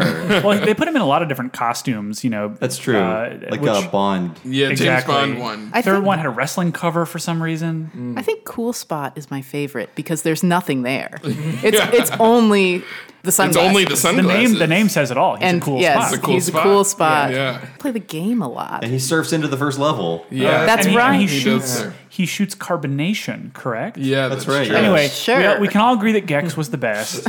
Whoa! Hands down. In terms of Poochies, yeah, he's, he's pretty high up there. I mean, actually, if, a few years ago, wasn't there a thing where Eidos was like trying to be like, "Hey, you can pitch concepts for some of these certain characters," and it was like Fear Effect and Gex, and I was like, I, I was like, I was like meeting with Oh. my friend Owen, being like, we gotta figure out a pitch for for for Gex, and, and my pitch my pitch was that it's a normal Gex platformer, but there are DLC quips that get downloaded in every week based on whatever the news of the day is. Oh, that's fun. I like that. I I think we need to talk to Dana Gould about Gex because he wrote uh, most, if not all, of the Gex stuff with a, like a writing partner. with Ron Hauge, who is Wow. also drawn into this episode as Huh. well. That episode of OK K.O with all the Poochies. I also love in that that Rad thinks he's a Poochie, and then Yes. he just checked him like, "You're not Poochie." He's not cool enough yeah, to be he, a tr- Poochie. he tries to poochify himself, but he's Yeah. they see through him right away. Enid is more Poochie than Rad. yeah, yeah. She's a natural Poochie. Yeah. Yeah. yeah. I'm proud of that episode. I, I feel like it turned out pretty well. I, lo- I love the ending. yeah. Oh, the ending's lovely. Yeah, lovely. it's so good. But yeah, there's something there's something really uh, that was always really attractive about those characters, and especially like the ones that they, they just had nothing, like Rude Dog. Like he was on a T-shirt, and you're just like, he looks cool. Isn't there also Cool Dog? What's the live action pilot with the dog, cartoon character dog? Oh yeah, that was like a wannabe Roger Rabbit. Was that cool? Ah. I think it was Cool Dog. Is MC Scat Cat a Poochie? I would say, Oh, so. for sure. Yeah. I mean, he has a lot of depth. I mean, we learn a lot about his, his daily life and his romantic relationship with Paula Abdul in the song. Yeah. But he's definitely a Poochie. Yeah. Oh, there's an entire album for him. He's got his entire album. I got to dig in. But yeah, the concept of adding kind of a contemporary character to a legacy series mm. like Itchy and Scratchy is really interesting to me. It's kind of similar almost to like Goof Troop, where, you know, Pete and Goofy are these legacy, legacy characters from like the 1920s, and they have these kids that are very like of their time. They're like 90s era kids, I you know? it, it might be a little bit like the Tom and Jerry Grape Ape show, no, yeah, that's true. uh, which I feel like the intro to Itchy and Scratching Poochie is almost a joke on Tom and Jerry Grape Ape because they just like pop his name in there like very awkwardly. And Yeah. Grape Ape is here. And Grape And Ape. he's Yeah, much yeah. newer. Was he different than Magilla Gorilla? Were they different? Yeah. in any way? Yes. Babe's the giant one. yeah, Magilla Gorilla, he's just a gorilla for sale. Does Okay. Grape Ape, is he like a Pokemon? Does he just say his Yeah, he name a goes lot? grape ape. Yeah, Yeah. yeah. He's They- just Is nasty. Is that where, is that the source? for Pokemon saying their own name? Yes, Is does it Grape Ape- come from Grape Ape? Is Grape Ape a Pokemon? I, Oh, but if he Spoilers. predates Pokemon, then, uh, I, well, what is Okay. this, what does this mean? I want to know. I all the signifiers on Poochie are great too. Not just the he's got a skateboard, he's got a surfboard, he's got sunglasses, and he has nunchucks. Nunchucks. and a flannel shirt Yeah. too, Yeah. and like baggy jeans. Yeah. Though he doesn't have a flannel shirt in the later animation. I, that's uh, they changed that character design when it came time to animate the episode. it's hard. It's hard to track. Yeah, it's really hard to draw. Yeah. The, the nunchuck stuck in his back pocket as though they were Bart's slingshot. Yeah. Yes, Yeah. that's That's true. nice. Well, I mean that that cross arm pose. I owned shirts with Bart in that pose in 1990. Saying cool your jets, man. I I do love too when they start the design. David Silverman just draws like a dog. He's just like, this is zero. Let's Right. turn, like they are just turning a knob instead of in how he draws it. And I really love too Alex Rocco's satisfied reaction, like, ha ha, perfect. there it is, right there. Now we've got one new character, but that's not enough for this episode. Oh, that's right. Poochie the dog. Adding a new character is often a desperate attempt to boost low ratings. Yo, yo, how's it hanging, everybody? Morning, Roy. Yeah, hi, Roy. Hey, we have an open casting for the voice of Poochie. You should try out, Dad. You have a funny voice. I do not. Haven't you ever listened to yourself on a tape recorder? I prefer to listen to Cheap Trick. Here, say something. Hey, this is Homer Simpson saying howdy to all the girls out there in Radio Land. Hey, this is Homer Simpson saying. I don't sound like that, do I? Oh, I don't like having such a hilarious voice. So the secret of Roy, the secret of Roy is twofold. The real story is, I think around this time, executives were bugging the showrunners of The Simpsons to add a new character, perhaps an older, cooler cousin. But the real secret of Roy came out in an interview, interview with uh, Dan McGrath, McGrath. right? Yes. Dan McGrath, writer in seasons four, five, and six. He co-wrote with Greg Daniels one of the best ever Treehouse of Horror. Time and Punishment, right? Punishment. Yeah. And so one of the alternate timelines they go to, there is no Bart. There's just a droopy voiced kind of uh, kid named Roy who, Bar- who Homer's like. Roy, and he just, just like, and Roy is just uh, a real like wet blanket on things. And I think they all loved it eternally, but they cut it, and so Roy just became a name they threw around in, in a place. And Dan McGrath figures that it was just his his old buddies from season six writing in, just like, well, who would the new kid be? Roy? this Roy is way cooler. This is not. He is the anything human like Poochie. yes. I mean, Roy gives off a very Pauly Shore energy, I would say. Oh yeah, yeah. Or He's kind of like the Fonz for the '90s, though. Right. Like Mr. S. Yeah, yeah, that too. Yeah, he has a, a lot of Fonz in him for sure. Except the Fon- the Fonz works because he's there from the beginning instead of like inserted into the show like Ted McGinley was. The- the- or Mork. Or Mork. The joke of uh, of Roy's sudden appearance not being acknowledged is executed very well. Yeah. It's very funny. I was like, yeah, hi, Roy. and I don't know. I think now, I mean, we were just saying season 30, they just started it. I think they could actually bring back Roy for real. Yeah. Uh, kind of like how, you know, they should just bring back Osmodiar. Like, let's just, Oh, you my, know, yes. let's just throw it all at the wall. Do it. Why not? It's just- what's it? Well, who cares? Give Mo a cell phone. Exactly. I think there'd be a lot of fondness for Roy now if he came back. They said we'd be ready for him in a few years. It's been more Yeah. than a few years. I think If- we're ready. If I were invited to uh, to pitch stories in the writers' room, I would just pitch a somber boyhood style thing about what's happened to Roy since then in the last like twenty years, and he's aged and they have not. I I just noticed that with I didn't know they brought back Mike Scioscia of the of the Oh, softball really? team. Huh. He came back uh, in actually in recent Simpsons like seven years ago, but he he was there and he had aged. He looks like current day Mike Scioscia, Oh, but it's like no, they and they actually do say, "Weren't you poisoned by radioactive chemicals?" And he says, "It gave me the powers of a super manager." But anyway. So at least they acknowledge that he was at death's door when we last saw Mike Scioscia. I, I do love the newspaper headline too. Funny dog will make life worthwhile. That, that's I mean that's the dream that your cartoon will be on the front page of a newspaper that people read.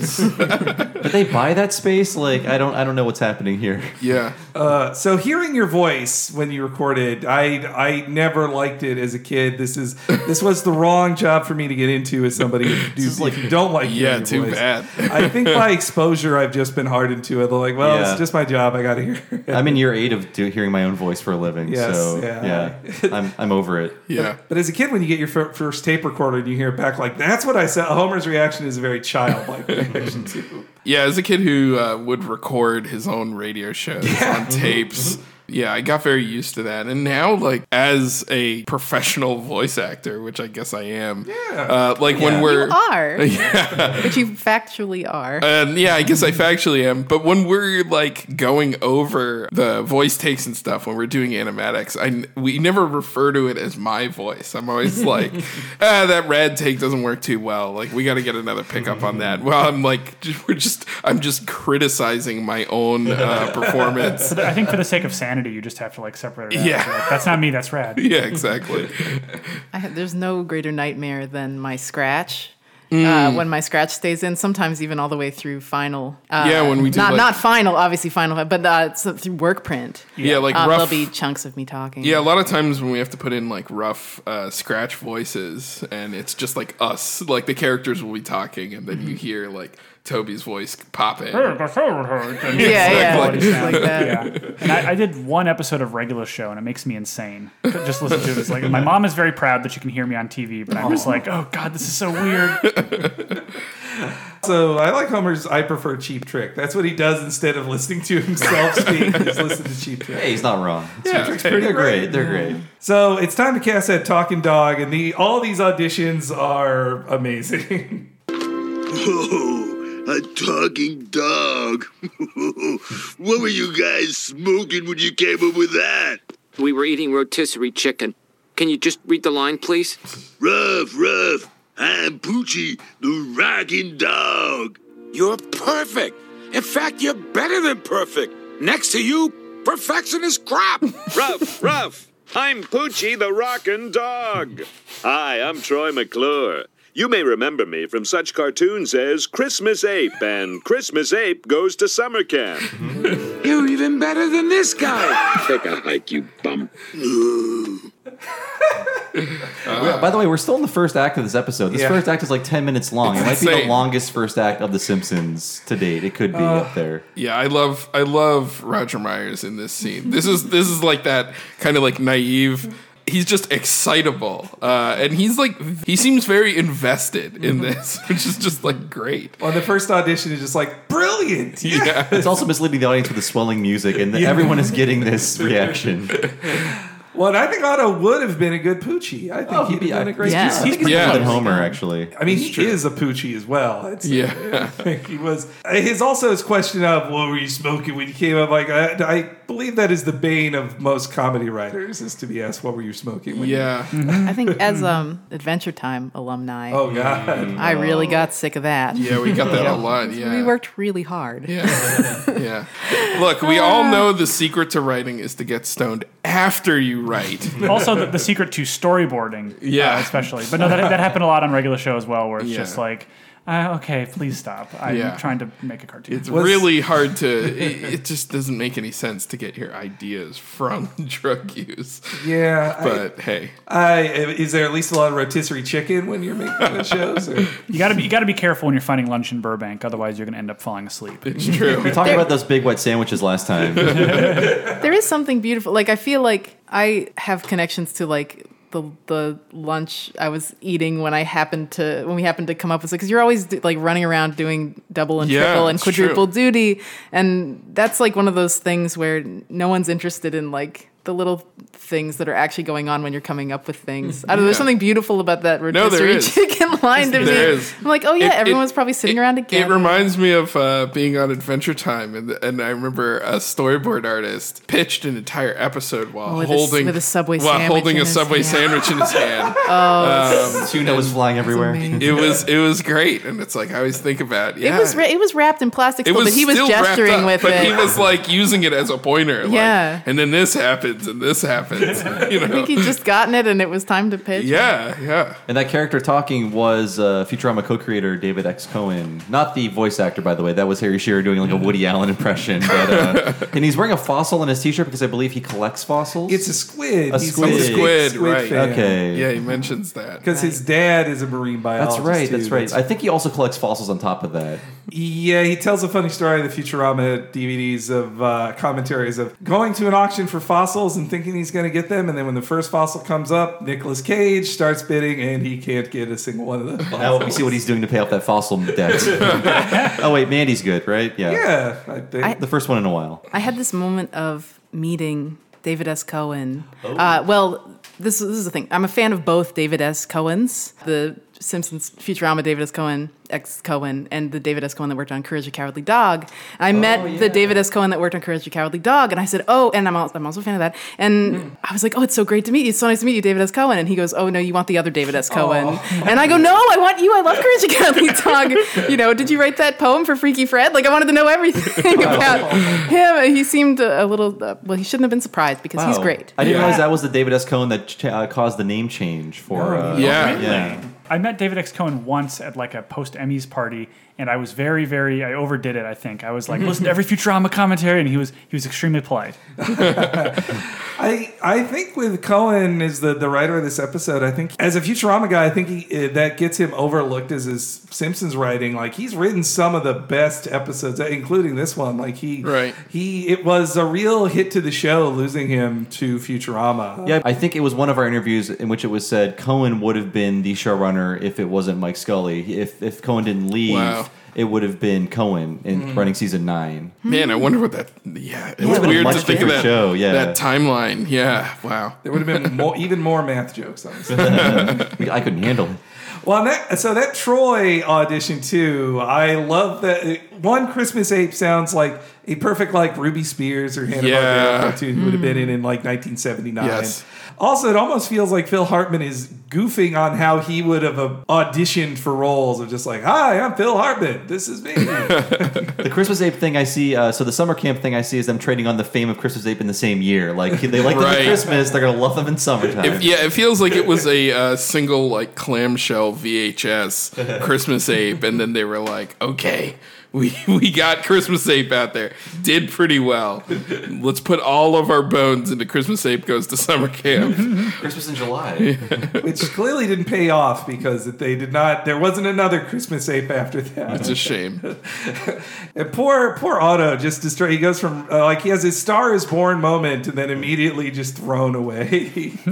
He'll be fine. Yeah, he's okay. There's still one more audition to go. ruff, ruff.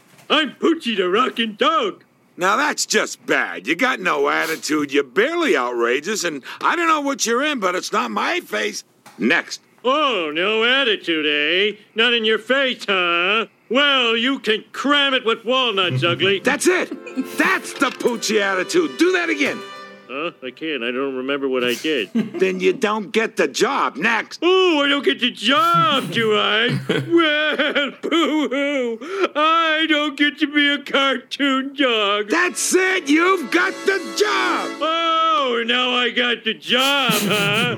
Oh, thank you.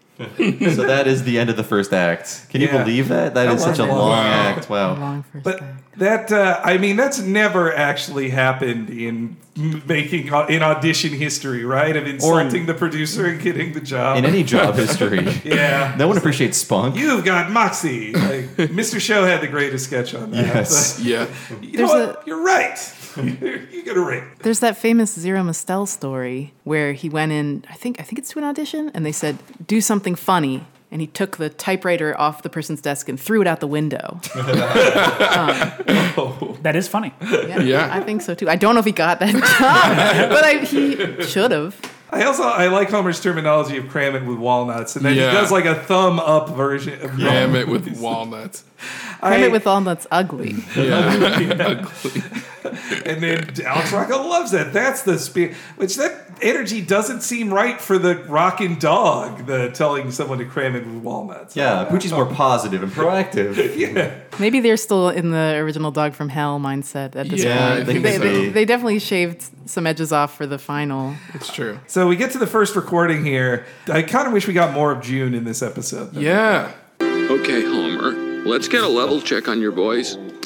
She smells sheet smells by the sheet store. wait, wait, let me try it again. Relax, Homer. You'll do fine. I'm June Bellamy. I do the voices of Itchy and Scratchy. You?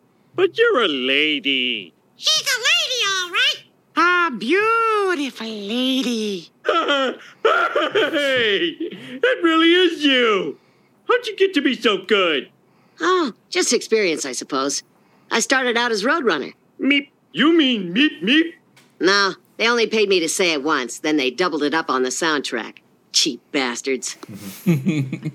So that's a parody of June Foray, who was actually on what, what would have been the first Simpsons episode, which never Yeah. was the Some Enchanted Evening, where she plays the uh, phone operator for the babysitting service. The owner of Yeah. the giant phone. The giant phone, the biggest phone in Springfield. She owns it, but yeah, she didn't make it to her hundredth birthday. She passed in 2017. 2017, Yeah, yeah. she she almost made it to her hundredth birthday, but yeah, she was voice acting up until the end. I think um, she was even in the new Ducktales game in 2012 along Yeah. with Alan Young. Yeah, it's magic of the spell. We've we've been lucky enough to be in the same room as her uh, a Wow. couple a couple different times. Yeah, usually when uh, she she would present at the Annie Awards, there'd be like a nice section for Mhm. her. Mm-hmm. Yeah. Sweet. She was always a huge advocate for artists, for animators. It's true. In Yeah. a way that I I mean, just above and beyond everybody else. She she was such a force. Yeah, in fact, the Annie's I think was uh, she spearheaded the idea of Mm. creating that award for animation. Yeah, so I, I was ashamed to find out all that facts like only after she passed away. I wish I had known that beforehand, but I, I just knew her as the the voice acting legend who had been. I mean, it was just wild to me when she uh, when I was watching like interview clips of her that like she was someone who had been like directed by Walt Disney and Chuck Jones and all these legends up into the 2000s. Like she was just this line to history of animation history. It was just uh, amazing. Yeah, it's great that Tress voices her because I think Tress MacNeille is our generation's June Foray. She'll be doing so. it Yeah, hopefully until she's 100 years yeah, old. Yeah, I would say so. She's probably like the closest thing we have to kind of like that sort of can do almost anything sort of voice voice actress. who's appeared in like everything and is also like she's she is Daisy Duck like that is Yeah. as famous as it gets in cartoons with June here that they were able to put in another behind the scenes thing of just Nancy Cartwright meeting people and just like you voice Bart, you're a woman. That- You can't do Oh that. Oh yeah, that's mm-hmm. true. Yeah, I didn't think mm-hmm. about that. Although, well, according to the commentary, Dan's doing that's Dan and Harry. voices. Yeah, yeah. right. Dan, or, is, or- Dan is itchy, Harry is scratchy. Right. Yeah. Usually, but sometimes they even forget.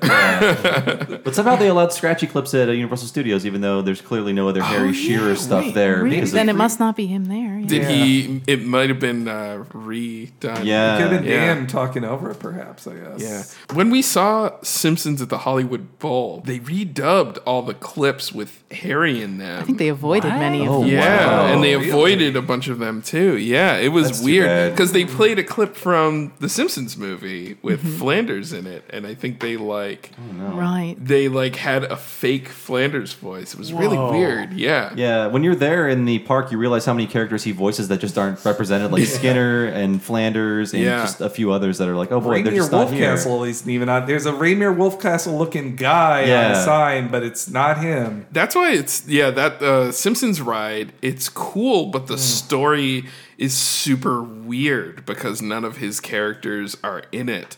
So it's kind of like Well, they're lucky they had Sideshow Bob because it Sure. really should be Burns. It should the be villain of the Burns, though. ride. Yeah. Well, you'd think. yeah, Uh, how accurate is this recording setup to the real thing? not at all. Oh yeah. I, mean- can't imagine like what kind of Well- room tone they have in there. How often are they together, uh, voice actors, for your shows? Fairly often. yeah, we try Yeah. to we try to get people together like when we can. I think that's the goal. I think yeah. it just depends on what kind of cast you have um, and what the schedules are like. But usually, yeah, in OK K.O, like usually we've got several people there. Yeah, for us, usually, you know, we try to get the core main characters together. okay. Uh, so, you know, we've got Courtney Taylor, who's KO, and then Ashly Burch, who's Enid, and then me as Rad. We try to get them all together. But, you know, it's tough sometimes. People have different schedules. Ashly's super busy, you know, and then you have to kind of patch people in. You guys are pretty good with getting some of like the core characters Yeah, in. I really like to have people be together. Yeah. Especially if I mean if it's narratively important. One of my favorite times recording was we, we were getting Charlyne and Erica, who are Ruby and Sapphire respectively, and Charlyne was sort of having a tricky time like laughing on cue, and Erica was like, "Oh, just like let all the air out of your lungs, and it becomes easy to like then laugh on cue." And then she tried it and she did it, and she's like, "Oh, it worked," and I'm like, "Oh my god, I think Sapphire just taught Ruby how to laugh." I just like was having such a moment. But yeah, you want to you want to get people together because the, the chemistry is really important. Yeah, Yeah. Es- especially like when we get all the heroes and all the robots together. I feel Yeah. like that's like an especially fun uh, Yeah. time.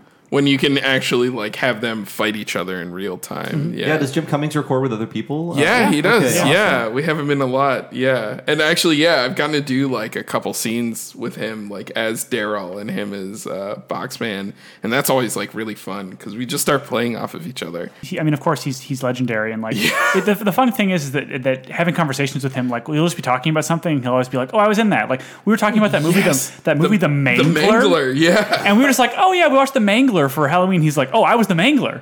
yeah, Really? it's like- Wow. yeah, yeah. Uh, I didn't know that. And but yeah, it's great, especially with someone like Jim who's so good. When you have a room full of other people, his personality it really comes out, and his lines get bigger and crazier. He does like funnier things. It's like it's great. With with Boxman, we really let him go off the rails. Yeah, we're like Um, just it's go amazing. crazy. The setup in the episode, yeah, is not super realistic. You'd need a glass wall and door between you. Yeah.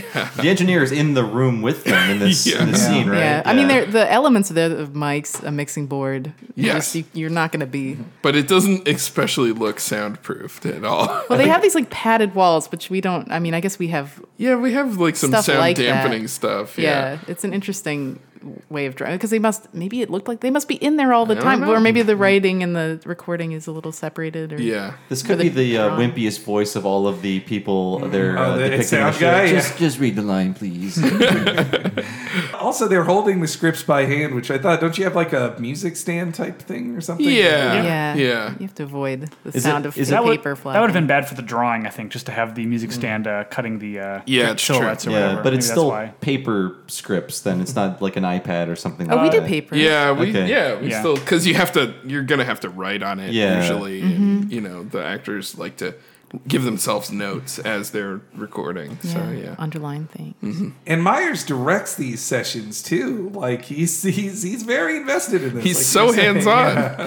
it's funny we were laughing about how, how nerdy and dorky all of the writers and staff of the simpsons sound in this episode but for the most part in these episodes they are directed by the showrunners so mm. they shouldn't be surprised it's true No, I, on the commentary, Josh Weinstein literally says like these are really insulting these voices here.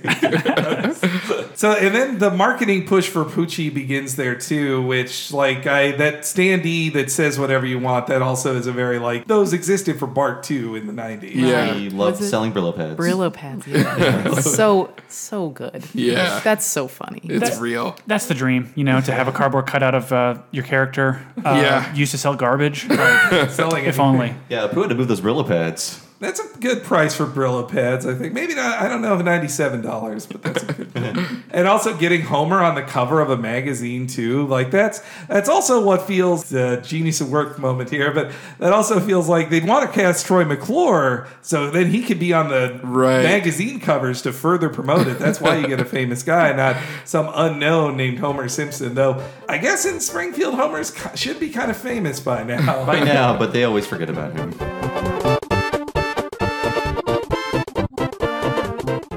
Hey, everybody, we've got some great news. We've got a new shirt just in time for Halloween. Isn't that right, Henry? That's right. And just like our previous shirt, it was designed by our wonderful artistic friend and previous guest on the show, Nina Matsumoto. But this time it is a tribute to one of our classic Simpsons jingles. Death It is a spooky black shirt with the Death Stalks You at Every Turn slogan, along with a skeleton baby that looks very similar to Maggie playing with blocks. And what do the blocks say? R.I.P. Exactly. It's the perfect thing to, to wear to freak out the squares and show your love for Talking Simpsons. If you're a fan of black t-shirts like myself, you finally got it yourself, your own official Talking Simpsons t-shirt in black. It looks great, and it, you can wear it at any time, but it's perfect for the Halloween season. And hey, if you're going to go to one of our live shows this month in October, why not even get one to wear there? But where can you buy this? What web address could you go to? That's right. Go to tinyurl.com slash Simpsons Death Shirt to check it out and buy one. That's tinyurl.com slash Simpsons Death Shirt. And you can find it there. Or if you'd like to go to the storefront that we have, it is at shirtsickle.com, Like popsicle, but with shirt in front of it. S H I R T S I C L E dot com. And you can find it. And also our first Talking Simpsons t shirt, which is still available there.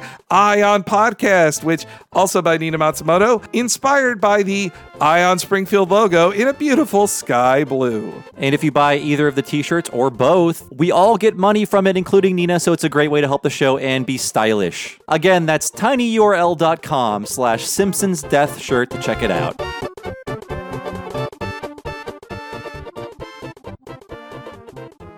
Oh boy, okay, so the hardcore fans, here we are at the scene that is this show that being bought. It's a nice pull to Homer Goes to College, though, or pull from that. Yeah, it's episode. true. Right, right. Yeah, it's good to see them again. Hi, question for Miss Bellamy. In episode 2F09, when Itchy plays Scratchy's skeleton like a xylophone, he strikes the same rib twice in succession, yet he produces two clearly different tones. I mean, what are we, to believe that this is some sort of, uh, uh magic xylophone or something? Boy, I really hope somebody got fired for that blunder. Uh, well, uh, I'll field this one. Let me ask you a question. Why would a man whose shirt says genius at work spend all of his time watching a children's cartoon show? Hmm. I withdraw my question. Uh, excuse me, now, Mr. Simpson. Uh, on the Itchy and Scratchy CD-ROM, is there a way to get out of the dungeon without using the wizard key? What the hell are you talking about? You're a lifesaver, Homer. I can't deal with these hardcore fans. Ahem, your attention, please. Um, an episode. Hey, your attention, please. Boy, this made me realize how much I miss Data.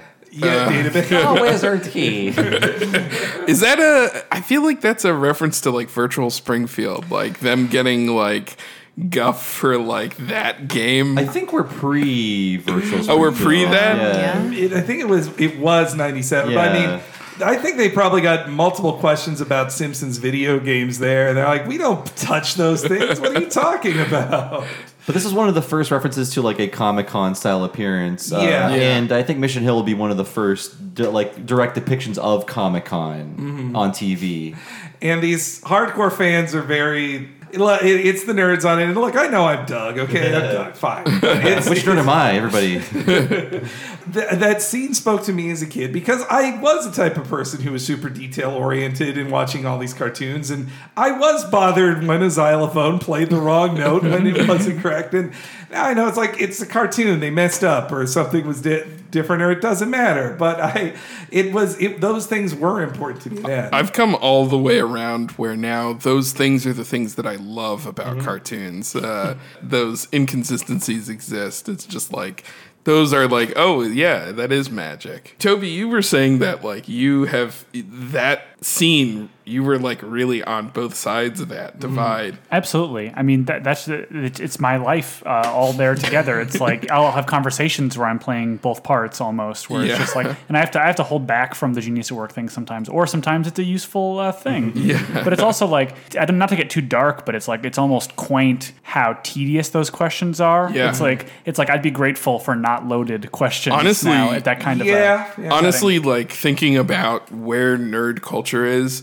that being like your issue with your fans Yeah. is kind of cute. Yeah, adorable. Like the fact that the fact that these fans aren't uh, taking like your work and spinning it into grist for like a culture war or like sending you death threats or like you know it's actually Yeah. like it's actually like kind of sweet that people just care about the material uh, we don't really get that that much On, on, on later commentaries, they talk about. I think in the year 2000, they had a trivia off against fans of the show, the writers, Mm-hmm. and then they realized how little they know about The Simpsons compared to fans. So I think this is like a preview of that Yeah. real life event. Yeah, I guess this anger at the hardcore fans here is more. There's later, there different anger at the hardcore fans, but here it is that, that I guess the writers' issues are that care about this minutia that doesn't matter to the quality of The Simpsons, and you're wrong for feeling that. And I think too, it's a very wish fulfillment moment for the writers who they wish they could just be like straight up mean to a bad question asked by somebody. And even then, they couldn't do it. Like now, I wouldn't think if if Matt Groening at a panel said insulted somebody like Homer does there, that would have just been the news everywhere. Like you kind of you couldn't you can't do that. well and you know that that joke when he insults that fan it's kind of a groaner it's not Yeah. like a bust out laugh out loud moment i mean what is the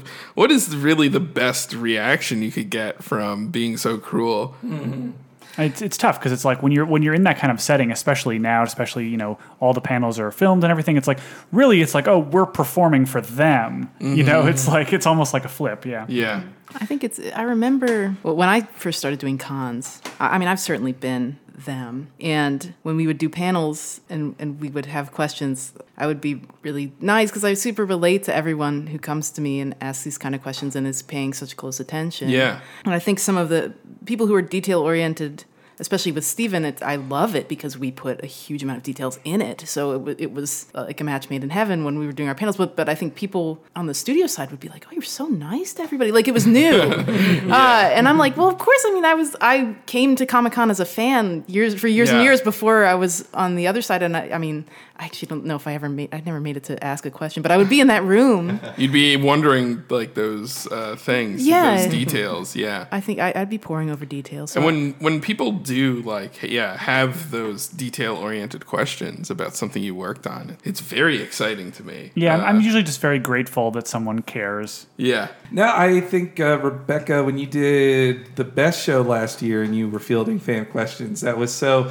you you fielded those very well. Like I think one of my favorites was the person who asked like what gemstone that Jasper had become now after fusing with the corrupted gem, and Oh, yeah. people should listen to that to hear like a, a good way to answer those types of questions. Oh, thanks. I, I remember how how I. I think it was something. it's something like Tigerite. I remember yes, that. it's zebra jasper. We, I mean, we have the Yeah. stones on the model sheets to, to pull colors from, so we always know what everyone Mm-hmm. is. And And I think um, there is like kind of a um, a delicate art to answering those questions because uh, when you let people know a lot about the process of how something is made, the magic disappears for them. I have a theory about this. You kind of have to give them both. Should I say my my donut theory? Oh yeah, yeah, the Is this- donut hole. Is this boring? I mean, it might. I, it's. I think it's really. I think it's really interesting. okay, okay, I have a theory. It's that it's like a donut, where if you're on the outside of the donut and you don't know anything about animation, you can experience it fully. It'll wash over you and you'll enjoy it. Once you start to learn a little more, you're inside of the donut, where all of a sudden you appreciate it less because you know a little of how it's made, but you don't know so much about it. Well, once you get all the way into the donut hole, you know so much about animation that all of a sudden, all the limitations, all the little issues that are being worked around, like you can see all the problem solving, and suddenly it's magic again. It's like really exciting again. yeah, but you but you would have to know every facet of TV animation production to get there and just be like, Yeah. oh, that's how they did every little piece of this. Oh my gosh, and they pushed a little harder here, and that's how they got this done. And wow, they you know took this error and they turned it into something that read. You know, like the, like, but you can't everywhere in the it's the donut part is sad because it makes you like things less. You think, oh, I I get how this works, and I see how this was a trick, and it's Seeing, yeah, we're seeing seeing that something is fake makes it less magic for you. Yes, well, and, that, and Yeah. it's it's sort of. I mean, animation is magic. It's it's a magic trick. That's its origin. Yeah. So it's like you know you're either just experiencing magic, or you're a magician in training, or you're a wizard. Yeah. you know, you have to. That's the donut. That's my theory. And yeah, being fully on the inside. Actually, we were in the car coming over here, and I was talking about the shot where Homer is uh, auditioning, and he's in front of that gelled light, and I'm Yeah. like, oh, that was a bi. I was like, that's a bipack shot where they, you know, where they shoot a silhouette version of the character in front of an effect so that they can get that transparency and it's a cool in-camera thing that you could only do it on cels and it's super interesting and i'm like Right. who is that interesting to like Yeah, and I'm like, and they didn't have it on the reverse shot. exactly what a horrible mistake. And uh, uh, yeah, well, we were talking about um, there's a lot of lip sync related humor in this episode. Yes, absolutely. Which is really, I just think it's lovely. yeah the lack of The lip lack of lip sync. on poochie himself well Bark. yeah exactly we're getting we're getting ahead of ourselves I'm sorry. well, I also think though too, like the they're making a joke with the two F O nine thing too, because like even the most hardcore Simpsons fans I know, they would never refer to something by production code. Like that Yeah, is even we don't know that. No, we can yeah. name like the first and last episodes, maybe the second episode, but never to the, the production extent that I know production codes now, it's just when I know like, oh, this was produced in season six by the spin-off group of Right. Al Jean. Like that's why it has that production code. The, the Simpsons production codes are incredibly confusing. And I remember being a kid and reading the production codes in the end credits, Yeah. hoping to know like what episode number it was, and then not getting that information that I Mhm. wanted. We, we actually we put the production codes at the front of all the OK K.O episodes. Yeah, on OK K.O. because it's just like it's it's it's for our younger selves basically. Yeah, we were like, we'll put the production code front and center uh, because someone is on a wiki somewhere putting that information in. So we got to be sure So, about it. Did you guys look up which Simpsons episode was two F O nine? No. it Which is Homer the Great. That's, that is- really? Okay, Yeah. wow. Really? The- and also the sentiment of like, I hope somebody gets fired for that blunder. Like that, this hardcore fan is like hope wishing ill on the production team. See, that's that- not that's not so good. That- that's where I- you get into people who are trapped in the wrong part of the donut, where it's Mhm. like I'm using that information to make me mad at the cartoon. Instead, And it- it's like I know a little bit, I know just enough to be mad I- at the perceived failings. And I think that's kind of where we are. Uh, you know, and I don't want to c- come off as a searing indictment of the nerd culture that we live in, but I do think there is like people who know just enough to know who made a thing, who stars in a thing, and then use that information to you know stalk people harass them off of their accounts to you know create like campaigns against like people who they think are causing all the ills to like you know the Yeah. direction of the movie that they love I mean, people try to get me fired from podcasts I co-own, so uh, I'm really used to that. Yeah, no, we've we've both seen our own fair share of that. I uh, probably a lot less than you guys have. Yeah, uh, yeah, nothing on the scale of a TV uh, showrunner. I say this xylophone thing at work all the time. Yeah. I say this all the time. I, I think when when we have something that we did, oh, we oh, we just caught we just caught a shot. This was last week. Oh, yeah. On one frame, Steven has three, is he, has four fingers has on four one of his hands. yeah. You know this because I came home. I went, Ian. There's a frame where he's got three fingers. I know on it's his like on a single frame yeah. Yes, on a single Yeah. frame. You know, and that's when I, this is sort of a mantra of like it's o- it's okay. Exactly. Magic xylophone. Yeah, it's yeah, it's magic xylophone.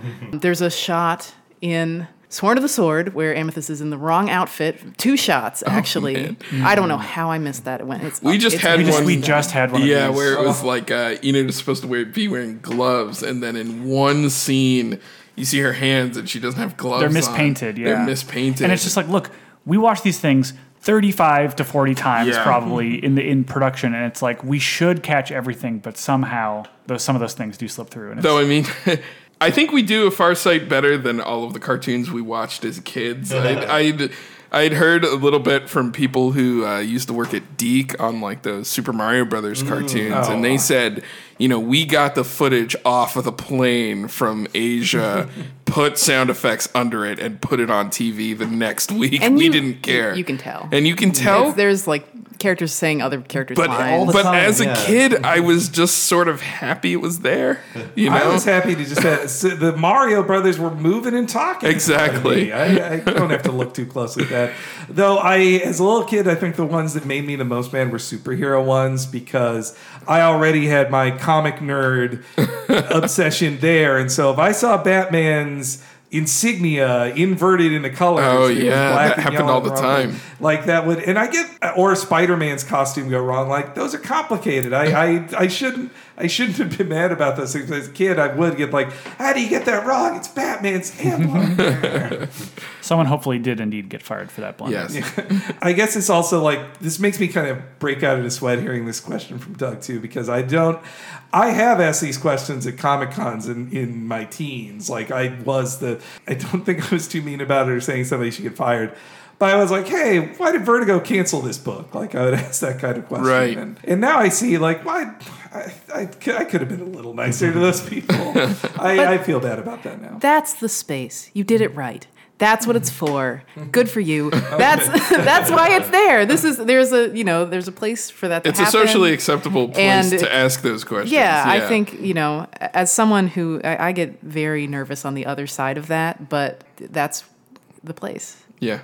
That's where it's meant to happen. Uh, then they start the signing at this comic shop too, which I I swear the people in the line to go into the comic shop they are so specific. It's one of those ones that feels like, well, these are animators, the animators' friends. Mm, Like they, oh, maybe. they are they're very specific. I, I forget what Steven Dean Moore looks like. I think he drew himself into Hurricane Neddy. He's like the Got a uh, ponytail or something? Yeah, He's a blonde blonde guy, guy with yeah. a ponytail. That's his look. The uh, which I think is also the guy who uh, sells, who plays keyboards and also sells pools. Works at the pool shirt.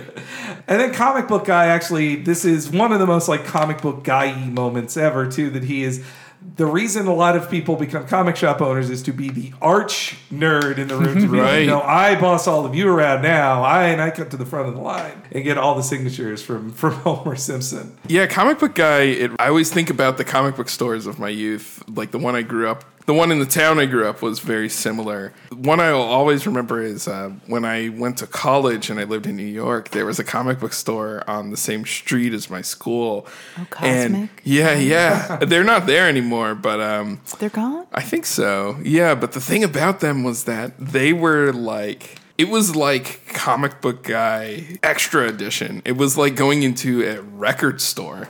Oh, you know, oh. like the guy there was very rude to me. like they would Oh, like yeah. if you when you brought stuff well, up. that, but that always happened. I mean, what yeah, but when you brought stuff up to the counter, they would judge your worth Oh, based God. on Yeah, like it was the comic. really it was very intense. Yeah. Oh my now, god. I had a comic shop like that too. I though I had another comic shop where the guy just didn't care whatever he sold. He's like, whatever your pull is, just buy it. I don't care. I haven't read comics in ten years. The comic shop I went to was mostly about selling lotto tickets. Comics were just also Ah, there a we thing go. in Oh, store. there yeah. you go. Uh, yeah. in, in Fargo, North Dakota, there was only one major comic book store, and the, the, the guy who ran that place was very gentle. He was very kind. Oh, I'd come nice. in and be like, "I read about this thing called Neon Genesis Evangelion. Can I rent that?" and then he'd be like, "Oh, sorry, our v- our Eva Volume One VHS is rented out, but might I recommend Patlabor?" Uh, Uh, really and then nice. and then or like and then by the end we were like trading fan sub VHSs. That's so nice. Yeah. I was the Evangelion trader in my community. Like I was the kid who had every VHS, and so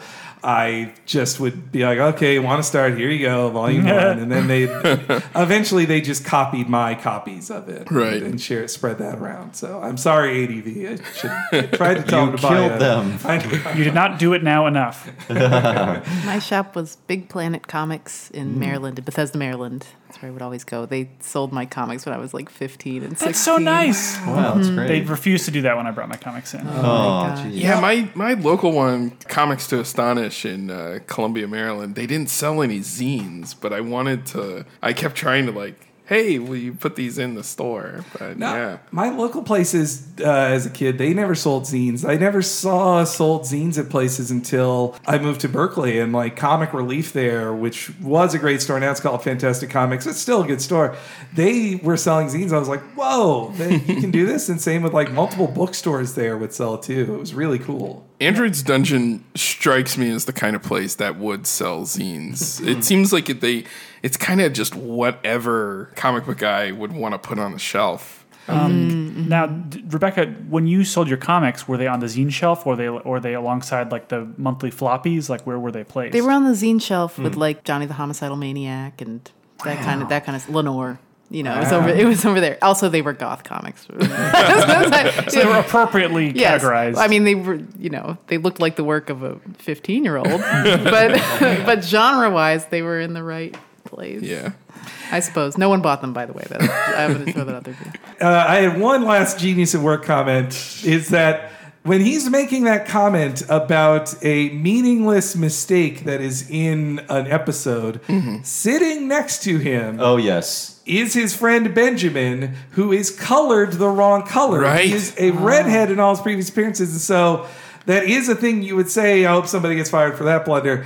But when it's in that scene, do you think it was intentional? That they're like, is somebody going to complain about this when they see it? I feel like if it was intentional, they would have bragged about it on the commentary. Yeah, I I would have. so. If I had done Right, that, I they would have did, yes, bragged about it. Because because telling someone the instruction to get something wrong on purpose is actually very difficult. It's more work. It's much more So work. much more work. Like There- I think on Steven uh, in an early episode, the remake. Oh, Steven one- and the Stevens? Yeah, Steven and the Stevens. We wanted to have in the shot where there were like a ton of Stevens.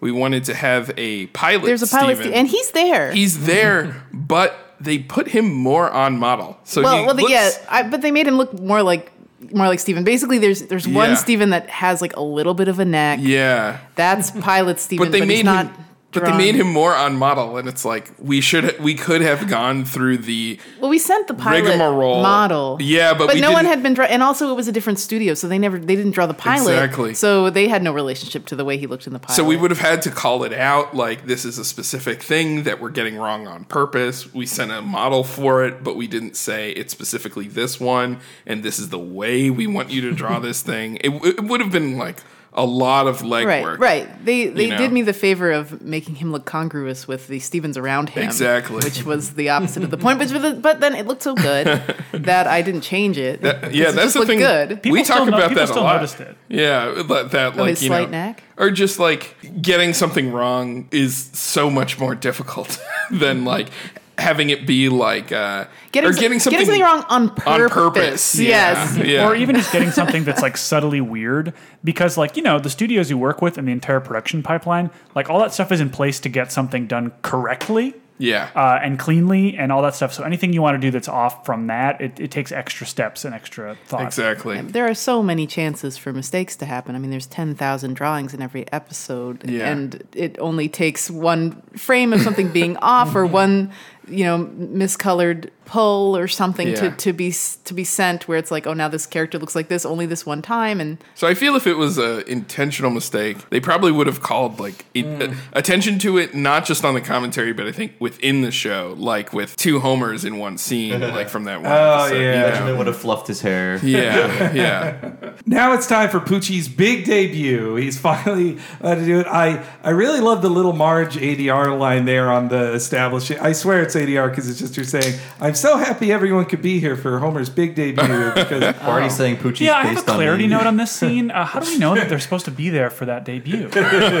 Good solve. Good solve. It is yeah. a good solve. The crowd there seems odd. Uh, a few odd choices. Oh, I love that It's a good barfly. group. One of the barflies is there. I It's just followed. Barney in, Yeah. but Moe is there. yeah, well, I think I think Homer invited everyone at the bar. Yeah. and then the extended family and Abe brought Jasper with him, and then the kids just asked for their best kid friends. And though Lisa, I feel like Janie should be there. Lisa should have brought in Janie on there. Moe wore a suit. Yeah, he dressed up. That's up. so cute. And Flanders is being polite. Yeah. Uh, What does he call it? Ippy and Impy and Chimpy. It's really cute. Behold the future of comedy.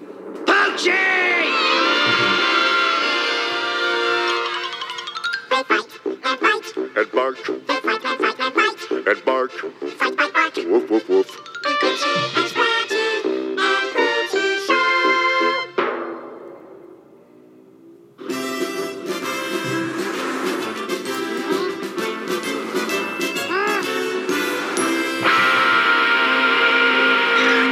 Look, Squidgy, it's our new friend, Poochie. What's that name again? I forgot. The name's Poochie D, and I rock the telly. I'm half Joe Camel and a third Fonzarelli. I'm the kung fu hippie from Gangsta City. I'm a rapping surfer, you the fool I pity. Oh, Poochie is one outrageous dude. He's totally in my face. Wiggity, wiggity, word up. Rock on, party. When are they gonna get to the fireworks factory? Can somebody tell me what the hell is going on? Midge, help me out here. Quiet. You're missing the jokes. What is the missing part of Poochie's personality that is not defined? I don't know. It's a half and a third. We need Yeah, yeah. one Right, sixth there's a sixth There's a that's six missing. left. Yeah. Um, this is weird, but like listening to it without watching it, I really like Poochie's theme music. Like it's pretty oh good. yeah, it's really good. Mm. I would like to mention uh, what I guess is like the love theme from Itchy and Scratchy. That. Yeah. that they like they've used that over and over, like in Itchy and Scratchy like cartoons. It's a great, way to just set up adventure. yeah. And Poochie was rapping in the same year as Parappa, perhaps before Parappa. Oh, wow, yeah. Actually, Parappa in Japan was 1996, so who knows? His posing is great. Everything Poochie does is great. He holds a surfboard while riding a skateboard. Yeah. When he says Joe Camel, He pulls his nose down, to the yeah. camel pose. That's a really good drawing. And uh, Krusty's hype beforehand is so like no nothing could equal that. Like they already They're setting themselves torpedoed their own fail, show. yeah. Yeah. and I also like the fireworks factory thing that they keep promising viewers of fireworks factory. And I think that's really why. Poochie flopped in universe. It's that that you're just disappointed that you don't get the fireworks. in the final shot, he drives past the fireworks factory. and the cartoon ends. So- There's no payoff. and over silence too. Yeah. Uh, we, we've mentioned we've mentioned that already in, in the way that we think about the fireworks factory all the time at work. But we like just had one of those where there's an episode coming up where like it's a whole crazy adventure, but at the beginning, someone meant that there's a mention like we're gonna we're gonna go for some food, and a bunch of other stuff happens, and then someone in, the room was like, Yeah. "Hey, we better see them get food at the Yeah, end." where do they get their food? Like, it's yeah, like, good We're point. Like, oh man, we got to put that in somewhere. And in the, I think it was in uh, Bart gets famous. They and on their way to the box factory, they drive past a slide factory and Oh, a fireworks yeah. testing range. So they were almost at the joke in season five. This was the first time I caught that Poochie just drives right by it. and Bill Oakley mentioned that the "you're missing the jokes" moment was also pulled from their real production life. That the premiere party for season seven, which was his uh, co-written episode, "Who Shot Mr. Burns" Part Two, they're at the giant party for it, and he's mad that at this that it at a party people aren't watching his show. He's just like. Why are you guys talking and, and drinking? You're missing the jokes. it's it's deeply profoundly relatable. Like whenever I'll wa- I watch something that I worked on with like a friend or family member, the fact is that like if you're watching something I worked on with me, there's it's a lose lose situation.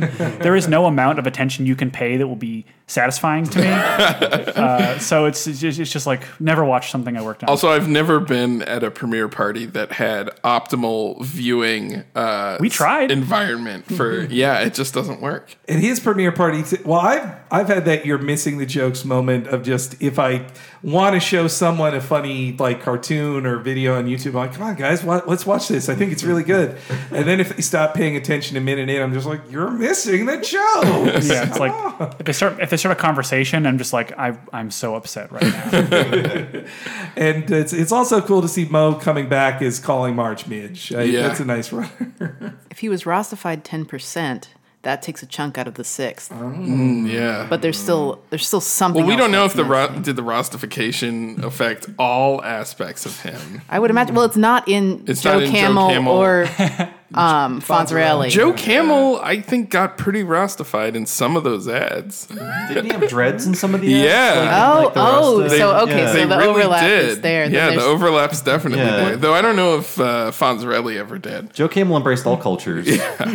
was this episode made before or after Joe Camel was basically made like illegal? Oh yeah, that's a good I question. think by '97 he was dead. I think Hmm. so. I yeah, actually he was definitely gone because two years earlier in Sideshow Bob Roberts, they were making the joke that only. Birch Barlow was friends with Joe Camel, who was being Uh, attacked by everybody. So he must be dead by this point. If that was two years ago, This, this was like a joke on how craven of a character Joe Camel was. Right, Yeah. right. But Yeah. the genius at work moment is that Menthol Moose exists in the same universe as Joe Camel. Yeah. As we pointed out Oh, before. that's interesting. uh, okay, let's hear the second half of Poochie. Catch ya on the flip side, dude masters. Not! Hey, kids, always recycle. To the extreme! Busted! Ah, that stunk. Well, what did everybody think?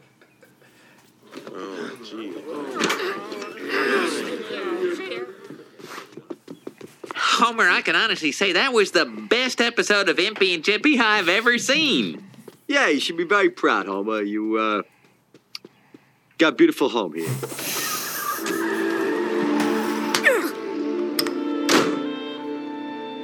So it was pretty okay, huh? Mom, can we go to bed without dinner? Yes, we can. At least I liked it. Didn't I? Oh, you don't want to know what I really think. Now look sad and say do. Do. Ah. That's very relatable. This, uh, yeah. the sound design of them running upstairs is one of my favorite things, especially the way that the fast it is, yeah. the door slams are lined up perfectly, so they're three in a row. There's no way they could have each gotten there at once, but you need to hear three door slams, and there they are, just one after another. That's the evolution of genius at work. Yeah. Is when the wrongness, you understand the readability. This is the donut hole that I'm talking about. Exactly. That's what's that's that's like when when we're doing like sound design and you like when you get one of those moments where you're just like, oh, this is technically incorrect and not physically possible, but it's readable, and that's what's funny about it. You know, that is yeah, that's the xylophone right there, the magic That's xylophone. the magic xylophone. Yeah. Mm. Well, no, no, no, that's not the magic xylophone. Eh, but you know, the other thing, the But it is magic, yeah. The other thing is, I love Nancy's delivery of that. Ah! It's- like, uh, from Nelson, it's so good. uh, it, it's great. Well, great sound design too because if the itchy and scratchy producers did a bad job of having just silence over Yes. the end to only make it feel deflated, but it makes it even better when it's just driving by the fireworks factory silence. That's done. Yeah. And then Homer just like, what did everybody think? He, he, I would never ask that at a thing of like after after my mom would have read something of mine on the internet. I would like, I don't want to know what you think. Don't tell me. Really failed to read the room. Yeah, Yeah. and everybody just looking away. And the the best episode of Impy and Chimpy I've ever seen is a pretty. that's another amazing quote. poor poor Homer though. He it it's not his fault. It is the writer. Yeah, Yeah. Homer, Homer really did his best. Homer did a great job. Uh, All- I mean, really all things tried. considered, that that was his first time voice acting. He, he Yeah. did an awesome job. Has Homer rapped previously to this? Oh, Mr. yeah. Plow. Oh, as yeah. right. Yeah. it's Hammer. And he was told to never do that again. Mr. Yeah. Plow rap. Well, he- yeah, he that's he pitched to Mr. Plow Rap, and also he told children to go back into their homes over a speaker in the uh, Right. Yeah, Uh, the the rap is so funny. The kung fu hippie from Gangster City. is Yeah. like- It's really good. It's it's incredible. Uh, and, and in, in my household, uh, if, if if one person starts that rap, the other person will just immediately jump in. And we'll go to completion. There, there's a bit of a conflict in this episode that we were talking about earlier, me and Henry, and that um, the, in this case, the fans are right. The Mhm. fans are absolutely right, but they're also criticizing fans before See, this. So and that's why it's the Rorschach test episode. because if Mm, you're okay. a fan, you're watching it, you're like, oh, The Simpsons is on my side, making fun of how shows get ruined by this stuff. It, it kind of has its cake and eats it too. Yeah. yeah. I, you know what? I think uh, the other sixth has to be Mr. T because he says you're the fool I pity. Oh, perfect. There it is. There it is. Yeah. We solved it. But that's that is also what's garbage about Poochie is that he is an amalgamation of a million popular things. eh, Who he has not like his like wiggity wiggity wow and the guitar is another amazing shot. And it's just like, well, what if he was Wayne from Wayne's World or any of the other like rockin' guys? He has no Right. personality to himself. And he has a fanny pack. This was the first time I caught that he has a fanny pack. on the shows, too. He's kind of grown on me, honestly. Yeah. I miss him. And I mean, they you know they did bring him back like uh, in several like non-canon appearances. It's Mhm. always nice to see him. I like seeing him. They they should have him more regularly on the show. Yeah. and they should be asking where's Poochie when he's not. uh, okay, worst episode ever. Let's get Oh, into here we it. go. I'm the worst poochie ever. No, it's not your fault, Dad. You did fine. It's just that Poochie was a soulless byproduct of committee thinking. You can't be cool just by spouting a bunch of worn out buzzwords. We don't have a cow, Lise. Bart's right. Let's none of us have a cow. All that matters is that the fans of the show liked it. Last night's Itchy and Scratchy was, without a doubt, the worst episode ever. Rest assured that I was on the internet within minutes, registering my disgust throughout the world. Hey, I know it wasn't great, but what right do you have to complain? As a loyal viewer, I feel they owe me. What? They've given you thousands of hours of entertainment for free. What could they possibly owe you? I mean, if anything, you owe them. Worst episode ever. So I know we're supposed to be on Bart's side Mm. as viewers, but I, I don't. This is the one part of the show I don't like. Uh, I, I, as someone who makes free entertainment, I never, I never want any I, to think that of any listener. I don't like negative Yep. comments, but I don't want to think any anyone owes me for what I've done. Watching it again, it did feel a little indulgent. And it, it- yeah. like Bart is the wrong character for this. I think. Yeah, but it can't be Homer. That's too I think smart a Lisa. thought for Homer. I mean, Lisa's the one giving all the incisive commentary on. Like, yeah, Lisa has the TV good shows. thoughts in this Yeah. episode about TV shows. So, but it would feel even weirder if Lisa said it. I think. I don't think the. It would feel wrong for Lisa to be this confrontational with comic book guy too. I think. Yeah, the, the scene's like a useful thought experiment, but like as far as like a part of the story, it's kind of like, eh. Yeah. But it's like the, the, the real life version of it that I that I relate to is much more like sad, where it's kind of like you know I was I was working on regular show from like season three to season five, and like I, basically I was on the show long enough to watch people who grew up with the show like grow out of the show. I would recognize names of people from like reading their posts online and then seeing them be like, I'm not really into the show anymore, you know, because they they've grown, like their brains are different now. Yeah. And then I'm like, but I'm still here. Yeah. Don't go. No, I, but no, no, you can't. No, like I'd be just like depressed about the fact that you know people grow and people change, and honestly, most people are only into something for a short period of time. Like most people aren't like me, where they're still into the same thing forever. Most people are like, oh, there was a time in my life where that was important to me, and I, then I moved on. But I am like, but no, I didn't move on. I'm still working. Yeah, I don't know. I feel like so much of the stuff I've worked on, the people who watch it are paying with their time and often their uh, personal details and info that they're giving to whatever company is streaming it to them. so, like, it's not really yeah. for free uh, Yeah. a lot of the time. So, I don't know. And you're right about it being a Rorschach test because, yeah, there was a time when I really was on Bart's side, but I don't know if I really see it that way as much as I used to. Oh well, and worst episode ever. That statement, though, that I mean, that I feel that that still sums up so much of what people feel about things uh, about a piece of media online. And I'm I, I am as guilty as anyone on this, but but the feeling of is like if you see something, say another movie in a franchise you like. Let's say Star Wars. You see a new one of those, and you feel like you have to have an extreme reaction one way or the other. You have to feel it is the best Mm. one of these ever, or it has to be the worst ever. Mm-hmm. It's not a notable opinion if you just kind of feel in the middle on that. And I think that's, I mean, the, they're quoting worst episode ever straight from alt.tv.simpsons. Yeah, and that was regularly said for eight years at this point. Yes. Every new episode was the worst episode. I mean, I love reading those capsules and just seeing. It's astonishing How what people fu- hated. Yeah. Like, this is Some of the greatest so episodes. classic. I think we yeah. mentioned uh, Don Del Grande before on God, this yes. podcast, where he has like the angriest reviews for like a decade. Yeah. If you're, I, I, hope he's happier now. like if you're watching, if you're a fan of something and you've invested your time and energy into it, it's scary when you first experience like the thing of the thing that you don't like as much. Like if you're watching a show and then suddenly there's an episode that you're like, oh, I didn't like that one as much as the other ones. There can be like a panic that happens where it's like, oh no, is my time with this thing over? Like, is it bad now? There are many shows where that's happened. And it's and it's hard to like temper that and be like, okay, look, maybe this episode just wasn't for me. This episode was for someone else, and hopefully the next episode will be for me. And like obviously, sometimes shows do just go downhill, but it's like, okay, please like relax a little bit. Like, it, and it- being a nerd difficult. is it's so tribal too mm-hmm. and you know if something doesn't go right or if there's an episode you don't like as much it basically reflects on you and all the time you've put into that show and then you're like you have to attack it even more mercilessly because you know about it and if other people find out that you like this show and it's got this terrible episode or if that's it's a reflection of it's you. a reflection of Mm. you and it just it's it gets very complicated I know? remember pulling up some of those old Simpsons Oh, fe- feedback Yeah, those capsules, yeah. when I was on Adventure Time, and these amazing season two, season three Adventure Time episodes would be coming out, and they would just get slammed by mm-hmm, people. Mhm. Like I remember Too Young coming out; it's one of my favorite episodes ever, and people getting all mad online, and I'd be like. I'd be like, okay, but look at this. Mm-hmm. Like, look at this amazing Simpsons episode that everyone thought was terrible. Like, this is, we're definitely in this time.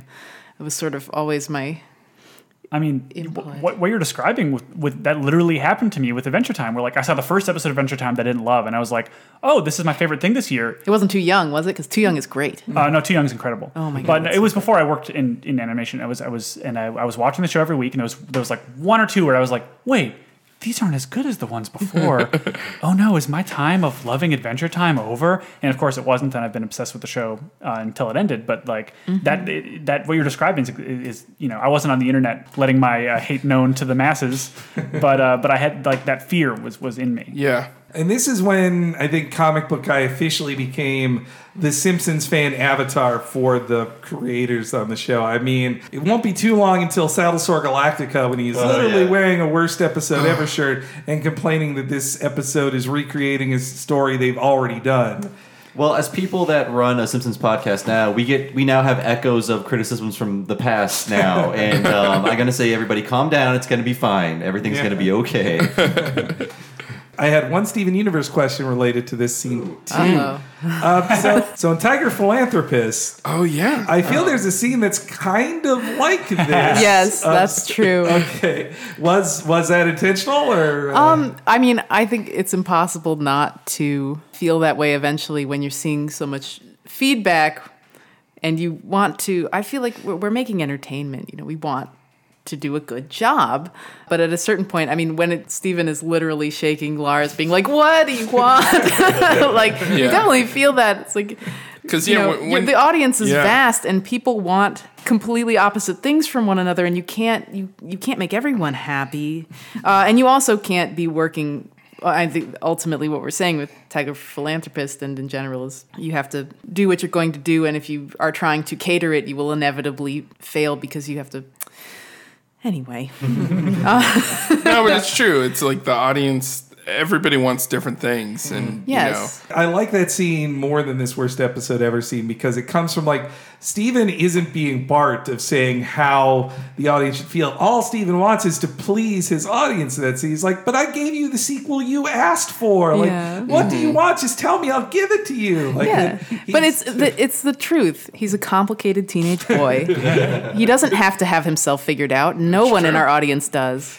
Yeah. That, that's true though. I mean, like when you, anytime I've ever tried to give someone exactly what they asked for, it's never had the reaction. Yeah. like it's always it's always been weird and wrong mm-hmm. uh, because there's a, there's a purity that's lost, and also like when someone you get that when you have something delivered that the thing you thought you wanted, it never feels the way you expect it to feel. And I think when you're a fan, yeah, you want to want something. You don't mm-hmm. want to get the thing that you wanted, you know? Uh, because usually when you do, then it falls short in some new, unknown way that you Mhm. couldn't have predicted.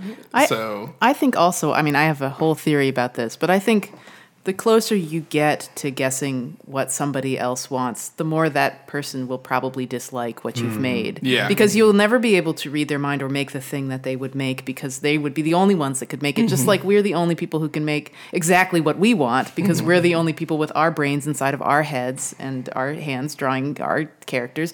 So doing that kind of guesswork gets uncomfortably there's like an uncanny valley thing that happens where it's Ah, like yeah. this is not exactly what I want. It's just kind of like what I want. And once you get there, the those hairs that are being split become so sensitive. exactly, exactly. Yeah, I think it can be very frustrating for a person to see a version of a thing that's close to the thing they want, but it's just like just wrong enough to make Just them, enough to make you feel yeah. weird and bad. That's why it's always funny to watch like those, yeah, those very like like the cottage industry of you know criticism sort of, of videos and stuff, Mm. and it's like, but if you got exactly the thing that you're asking for, you know, you would have another criticism. Oh, Like yeah. there would be another thing on top of that, and another thing, you know. I feel like with those, I mean, it would just be. I would love to see what they would make. I think it's not not, not in the negative, not in the way where it's like, well, then you make something. Like like it would be so exciting if they would make something because uh, usually, especially I think with Steven fans, what we want, even though it's very sensitive when it comes close, I think like I, I would like to, I would just. When I started the show, I really wanted to m- make people want to draw, and I think there's a lot of stories that haven't been told. And when people are like, "This isn't quite me. This is almost me," but you didn't get it right, I'm like, "Oh my gosh, I really want to know you. Yeah. I really want to meet you. I want to see your thing. I think I'd really love it because we obviously have really similar sensibilities We're like and close, yeah. yeah. So I'm excited by that closeness. Uh, although I also feel like there's nothing I can do because I, I'll never break through and be someone who is not me. Yeah. I mean, it, it's it's great when people are able to use uh, those complicated emotions as fuel to create something because, like, we do that every day. Where it's like when we're working on something, it's like we're always working in opposition to the things that have frustrated us in the past. and so I hope that there's lots of people who are frustrated by the things that we're making who are going to make cooler, different versions of Yeah, the things that we're absolutely. making one day. I also, yeah, I think I've definitely made a lot of close friends picking apart material, including Yeah, you, Ian uh, Jones yeah, Quartey. absolutely. um, really, really picking apart uh, things that I both loved and hated at the same Yeah. time. I mean, So it's just exciting. I'm a Yeah. bit. It's a bit of an honor to see people do that to our shows because I hope that that's something that's fostering friendships and creativity. Yeah. It hurts though, but I'm like, oh man, I really, I really hope this is bringing people closer together. Yeah. Well, I like to think of like what you guys came up from the generation of Simpsons and anime inspired by that, and I just like imagine like what will the kids watching Steven Universe and KKO and, and regular show like what will they make twenty years from now? Like, I mean, I'm excited to see. Yeah. It's gonna be good. Yeah, it's it'll gonna be be, really good because they'll have had technology I certainly didn't have as a tween and a teen to be able to be making animation. And I think some of those kids will maybe discover The Simpsons, you Mm. know, and and it'll be interesting for them. Well, I wonder Uh, because the- I, I didn't go back and pore over the Flintstones, but you did. But I did. yeah. I said as I was saying it, I was like, wait a second, no, no, no, this could. Not only can this It's happen, ruined. Yeah. it did happen. But we talked to Josh Weinstein, and he said that he grew up with crappy cartoons, and uh, modern day writers are way ahead of where he is now because they grew up with The Simpsons. So yeah, Right. I want to see what the writers of the future are going to do. Yeah, we'll, we'll be so confused by it. we cut to Kent Brockman and he's giving his review and I I guess he's a stand-in for what they felt were like TV reviewers that were waiting to just pounce on the Simpsons. kind of like the Saturday Night Dead uh, I guess reporters. so, yeah. but I don't know. I guess I wasn't reading a ton of television reviews back then. I, I'm sure I read TV Guide regularly as a kid, but I don't recall the critical consensus like turning on Simpsons at that Well- point. Not then. Yeah, I mean, was there like, could you go, could you like open up Variety or whatever, or LA Weekly, and read like a capsule review of last week's Of, like, Simpsons an episode? Like, Yeah, I it, don't it think feels like another representation of what they were reading but online. We were talking about how it, it was a fantasy for something to be news, but that for The Simpsons, that's not true. It was absolutely news. I mean, it is true. Like, I mean, on that critic episode, like, you know, Matt Groening was like talking to the press, and Yeah, like there were like you Yeah. know It's articles about phenomenon. that. Yeah, It's I mean, massive. So I don't know. Yeah, when they kill a character, it makes news. Like The Simpsons does make news like that, and then gets commented on it back then of like, well, why did they kill Maud, or why did they? Right. you were uh, literally flipping through a Newsweek that was like a hundred Yes, percent. that's right. That, that that special Newsweek, it's on stands oh, now. Oh, yeah, yeah, yeah. 100% Yeah. Simpsons. Yeah. It's so funny. The day after we were like, oh, if it was it being in a newspaper, that's over. What a fantasy! I'm sorry, Yeah. here it oh wait, no, our shows. Yeah. It's a fantasy for the thing I work on. It's definitely a fantasy. I mean, for look, look, us, but they yeah. they did their time, Yeah, right? absolutely. They- Didn't I just buy an Entertainment Weekly that had a Steven uh, Steven Dove thing? Oh yeah, that's true. yeah, well. Yeah. Steven genuinely got there. Yes, absolutely. oh, and it's deserved. well deserved. Uh, so then we, it's time for damage control at Itchy and Scratchy Central here. Oh, what the hell happened? Well, I'd attribute the product failure to fundamental shifts in our key demographic, coupled with the overall crumminess of Poochie. Oh, you gotta stop this thing! Ah! Please, I'm getting egged on the street. Do something! Do something! Uh, hi, Mr. Meyers. Uh, I've been doing some thinking and I got some ideas to improve the show. I got it right here. Uh, one, Poochie needs to be louder, angrier, and have access to a time machine. Two, whenever Poochie's not on screen, all the other characters should be asking, Where's Poochie? Three, Great, great. Just leave them right there on the floor on your way out.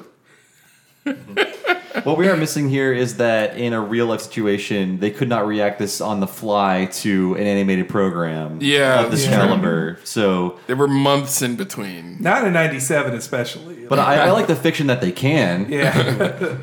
the other the other dream here is that if the audience didn't like something that resulted from a note that an executive gave, there's no way they would blame anything before blaming the artists.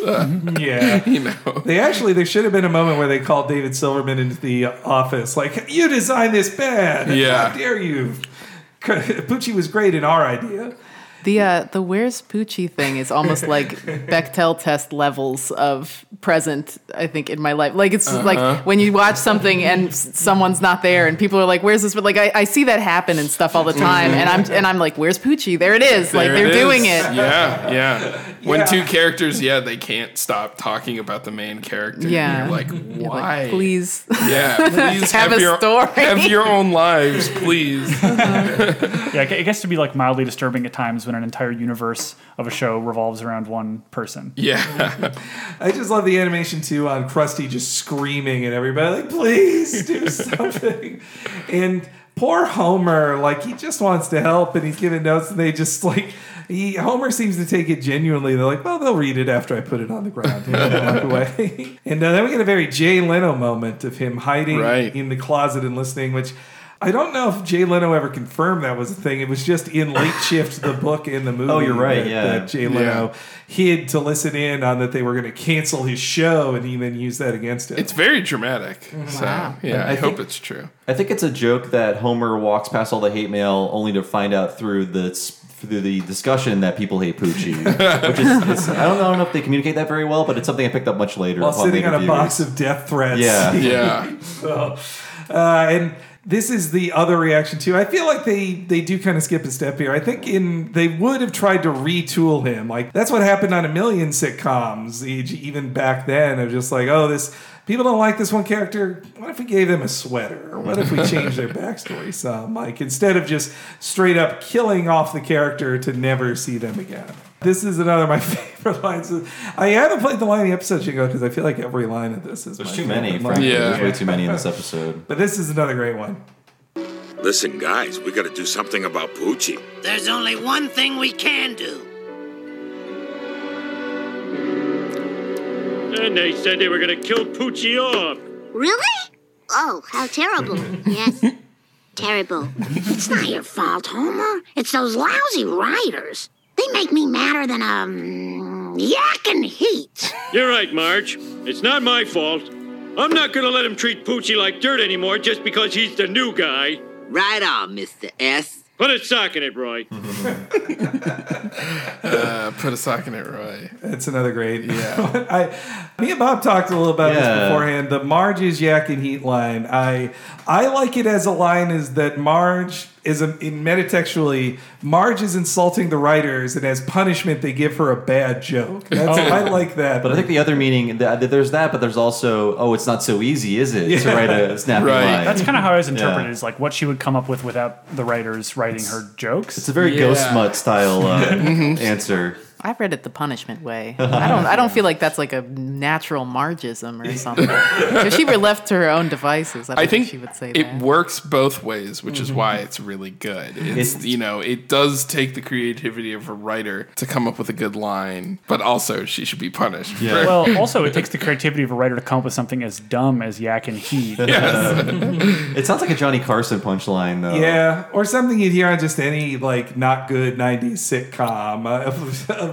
I though I mean, you also hear those stories about like how on sitcoms they would write things to like punish actors. Like that was actually like a plot on the that I love Lisa Kudrow show, The Comeback, and like that was a, a plot on the show. They constantly gave her awful things to do as punishment because the writers were mad at her. On Mystery Science Theater, they always made Joel Hodgson wear hats because he hated hats. And on um, you mean the mayor of Beach City? the very same. Yeah, yeah. On um, you can't do that on television. Apparently, that's where like sliming came from. Yes, I heard when that, the when the kids. If a kid got too big for his britches, they'd be like, "Oh, you got to do a slime uh, scene." That's just the most Freudian thing. yeah, it's no. pretty pretty bad. I mean, I, I that E- that EP sounded like bad news to me. I Yeah. have to say. I, but also the punishment of Roy that they are live punishing Roy on screen for even bothering to speak. now. Uh, so then we get to the VO session, and Homer is standing up to those lousy writers. Are you prepared to die, Poochie? No, I am not. Oh, cut, cut, cut, cut. Just stick to the script as written, Homer. You're supposed to say, please, cut off my head. I don't deserve to live. Never. Oh. You can't just kill off a classic TV character. Poochie could be bigger than curly fries. But first, he has to win back the audience. That's why I'm going to read these lines I wrote myself with my own two hands. Forget it, Homer. We can do this show without you if we have to. But not without me. Mm, jeez. Let him try the new lines. All right. All right. We'll try it. Action. Hey, Poochie, you look like you've got something to say. Do you? Yes, I certainly do. Hello there, Itchy. I know there's a lot of people who don't like me and wish I would go away. And I think we got off on the wrong foot. I know I can come off a little proactive, and for that I'm sorry. But if everyone could find a place in their hearts for the little dog nobody wanted, I know we can make 'em laugh and cry until we grow old together. And cut.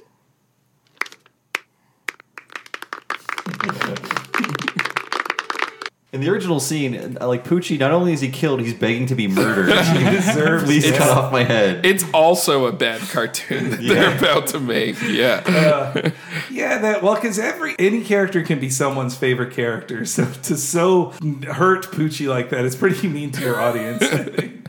I mean, I guess he could come back next week since Itchy and Scratchy do. That's you know, true. after getting killed, but Until they sign that affidavit. Yeah, it's that Oh, yeah. affidavit. That Yeah. proof that I I love Homer standing up for the character, and then June having his back. That's a really sweet moment. it's good It's we see very her sweet. again. Yeah. Yeah. Again, that's why I kind of wish there's no time for this episode. It's such a super packed episode, but a little more with June would have been fun. I like that. Homer's speech is kind of maudlin, and it would be very weird if an Itchy and Scratchy actually stopped and had that speech in it. like growing old together. Yeah. But Homer's intention, right? So, do you guys think when they're giving him the slow clap that they all know they're going to just change the line later, or do they think they mean it at one point and then they change their minds? Um, I think they think they mean it, and then someone changed their mind between. Yeah. That's kind of how I always read it. Yeah, I always read it as them actually being surprised that Homer wrote an effective line that was actually pretty touching. And, you know, but at the end of the day, they got right, they got to make the thing. They got to make the thing. Yeah, I think Yeah. Krusty shut it down ultimately. Yeah. well, I always wondered if it was Alex Rocco or Roger Meyers Jr. making the call since he's the one who voices the changed line. Hmm. Right? Hmm. I wonder if that was ultimately him. Hmm. Mu- It must have been, yeah. Yeah. Because otherwise, they would have gotten anyone else to do it. Mm-hmm. And when they show the other writers like acting in shock, it's just all the Simpson staff there. And my favorite is they have Ian Maxtone-Graham in there, but they just use the character model of very A tall very man. tall man, yeah. it's just the same guy. it's a sweet little speech by Homer, but it also wouldn't. I don't think people would have just like crapped on that too. They would have just said like, "Oh, now they're trying to make us tug at our heartstrings to like Poochie. I hate him even more." It's, it's very interesting because Homer's basically like his his motivation is arguing for something that sucks. Yeah. And so he, basically he's arguing for like the value of an idea that, mm-hmm. that mm-hmm. like you know hey with the right execution like let's not let's not throw away all of our hard work which is interesting. Mm-hmm. Yeah. So Homer's finally going to show off his new cartoon to Bart and Lisa. Now, kids, I know you love the old Poochie, but the new one's going to be better than 10 Super Bowls. I don't want to oversell it. Judge for yourself. Well, look who's here. Hey, Poochie, you look like you've got something to say. Do you? Yes, I certainly do. I have to go now. My planet needs me. Wow, Poochie came from another planet? Uh, I guess. Hey, that wasn't supposed to happen. Those Sphinx double crossed me. Poochie's dead!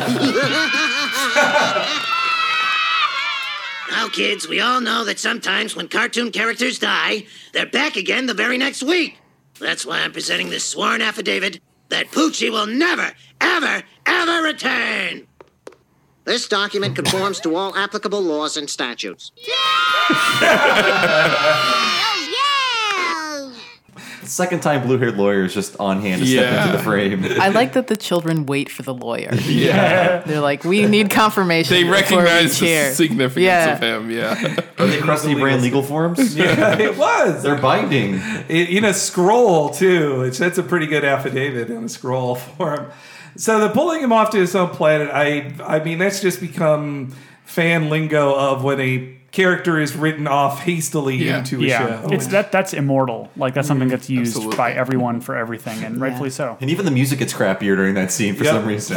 but another another really great piece of sound design is uh, when the cel lifts up. There's like individual page flaps every time it happens. Oh, yeah. uh, which is like that wouldn't actually happen. Someone No, why would you designed hear that? Yeah. Yeah. It doesn't even it would it's not even the sound of a, it sliding as an Yeah. individual page. I believe the scene number for that scene is written on the cel too. The Oh, yeah. Scene Oh, that's just Yeah. beautiful. That That's ki- just poetry. That kind of thing is really hard to execute. It's actually like a weird, a weirdly well observed thing that Bart suddenly finds P- Poochie interesting as he gets taken Yeah. away. Yeah. like Mhm. that, that certainly happens to me when I'm watching shows. Uh-huh. It's like, wait a second, I now that that character's gone, I want them back. Yeah, I'm suddenly interested. Yeah. That's how like with Raiden in Metal Gear Solid 2. You're just like, oh wait, now I know that now he's a cyborg. I think this guy's pretty interesting. I can't wait to play as Raiden. He was a Poochie. He was a Poochie as well. I would mm-hmm. say. I agree. But poor Homer just gets screwed over by them and didn't trust it. I mean, he was just he was a, a first time voice actor. They're not going to. I can see them leaving him out of the process. He- Of course. yeah, Yeah. Poor- I feel bad for him though, and it, the, also be, better than ten Super Bowls is another. Yeah, both Homer and. Krusty are overselling this in advance. It's not a good idea. But yeah, the way that that cartoon was produced, it really seems like they got very far into production before deciding to get rid of Poochie. That's the thing about it that's so interesting to me. Well, they they- they turn his head, but it doesn't have lip sync, which means they may or may not have actually animated a scene of him talking. It's a close up that's like an Mhm. intimate moment. It seems like they might have animated Homer's uh, Homer's Oh, yeah. speech. Right, because Yeah. it's chopped up at what seems to be after the fact. They got it back, and Krusty saw it and was like, "Fix this." If they had gotten, well, depending on the order of things, if they'd gotten his takes and put them in and realized they didn't work, and then they could have done a scene silently Yeah. where animation played out, where things actually happened. That's why it seems like they actually animated to his track Yeah. and, then, and then did it in post. Also, when you consider that they're live mixing the sound effects during the record. Well, that makes no sense. yeah. It's like they animate the Yes, whole thing. that was really strange. Yeah. They Yeah. animate the whole thing and then they do a radio play uh, on top of it. But For the it- record, we don't do it yeah. like that.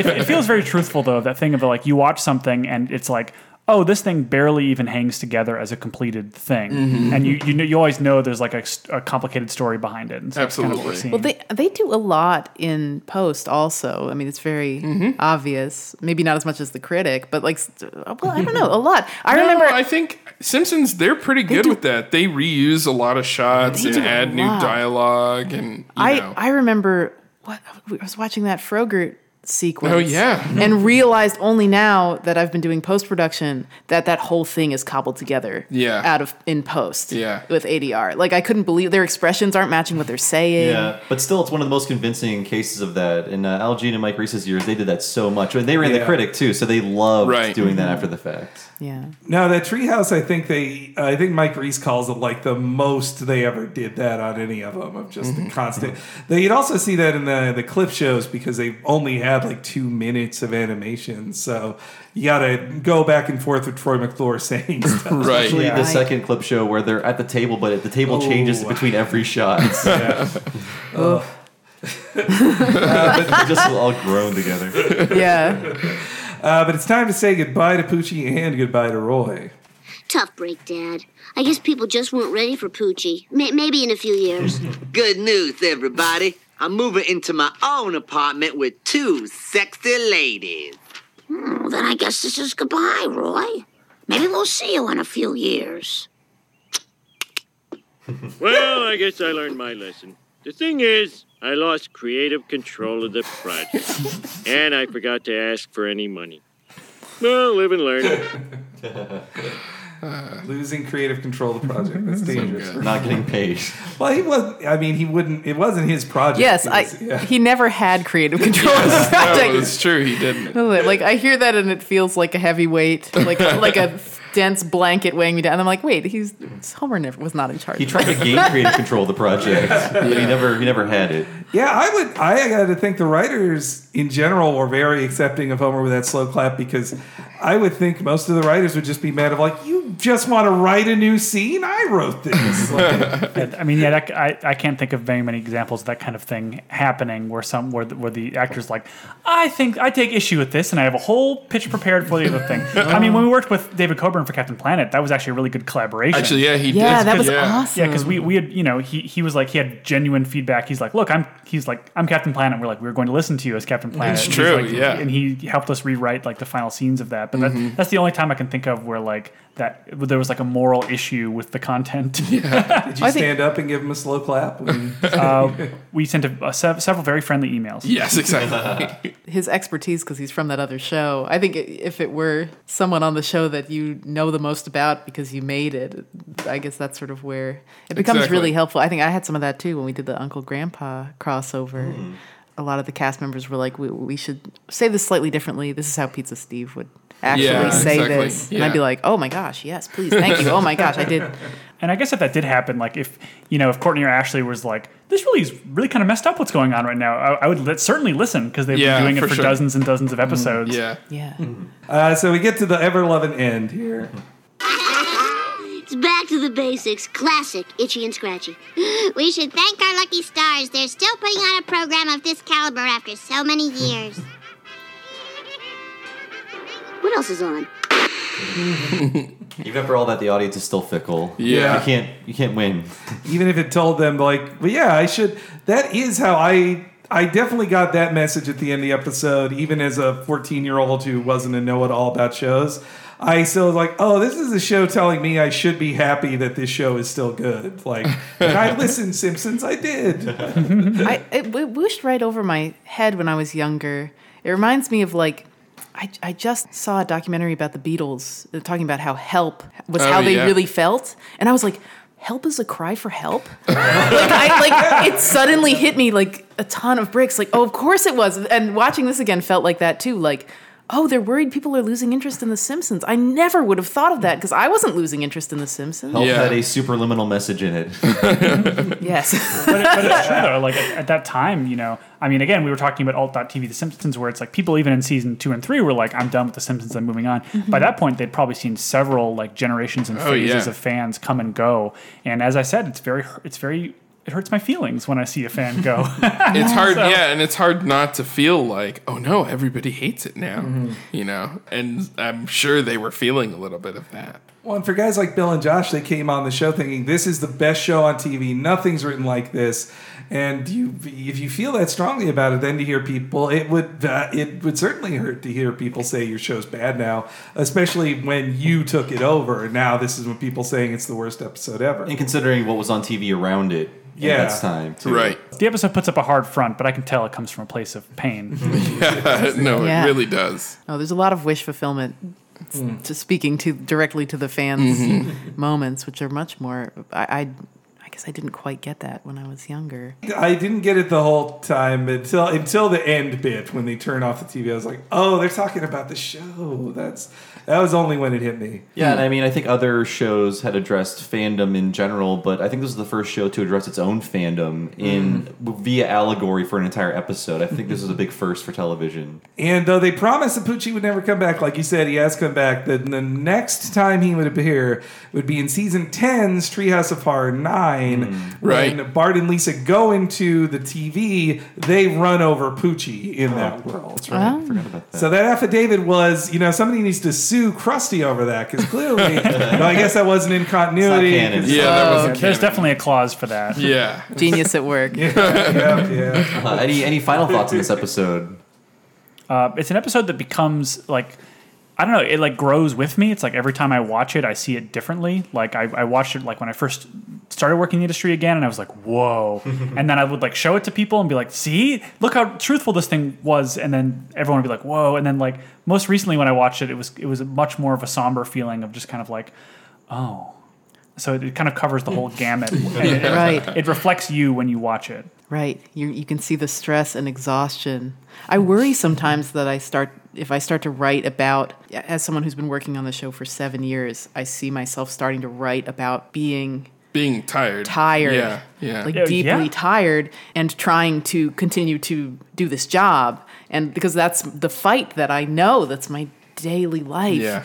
And it has been for so long that I that's I'm starting to make stories about it and then I worry I'm just like is this too inside. And then I see this and I'm like oh at, at the end of the day what matters it's always honest stories. Mm-hmm. And the honesty of it could be felt even by me as a child I think. Yeah. the, the it came from such a, a raw and real place. And watching it now i'm like oh but it's so direct. They just drew themselves in the room. It's just Yeah. them. Like i like i have allegorical my, my team allegorical characters where Yeah. it's like this is a metaphor for what we're going through. This is just like literally them. But that's what makes it so great and interesting. I, I think poochie to me has just become such an icon. Like i see to to be a poochie is like a, a thing or to make Yeah. a poochie.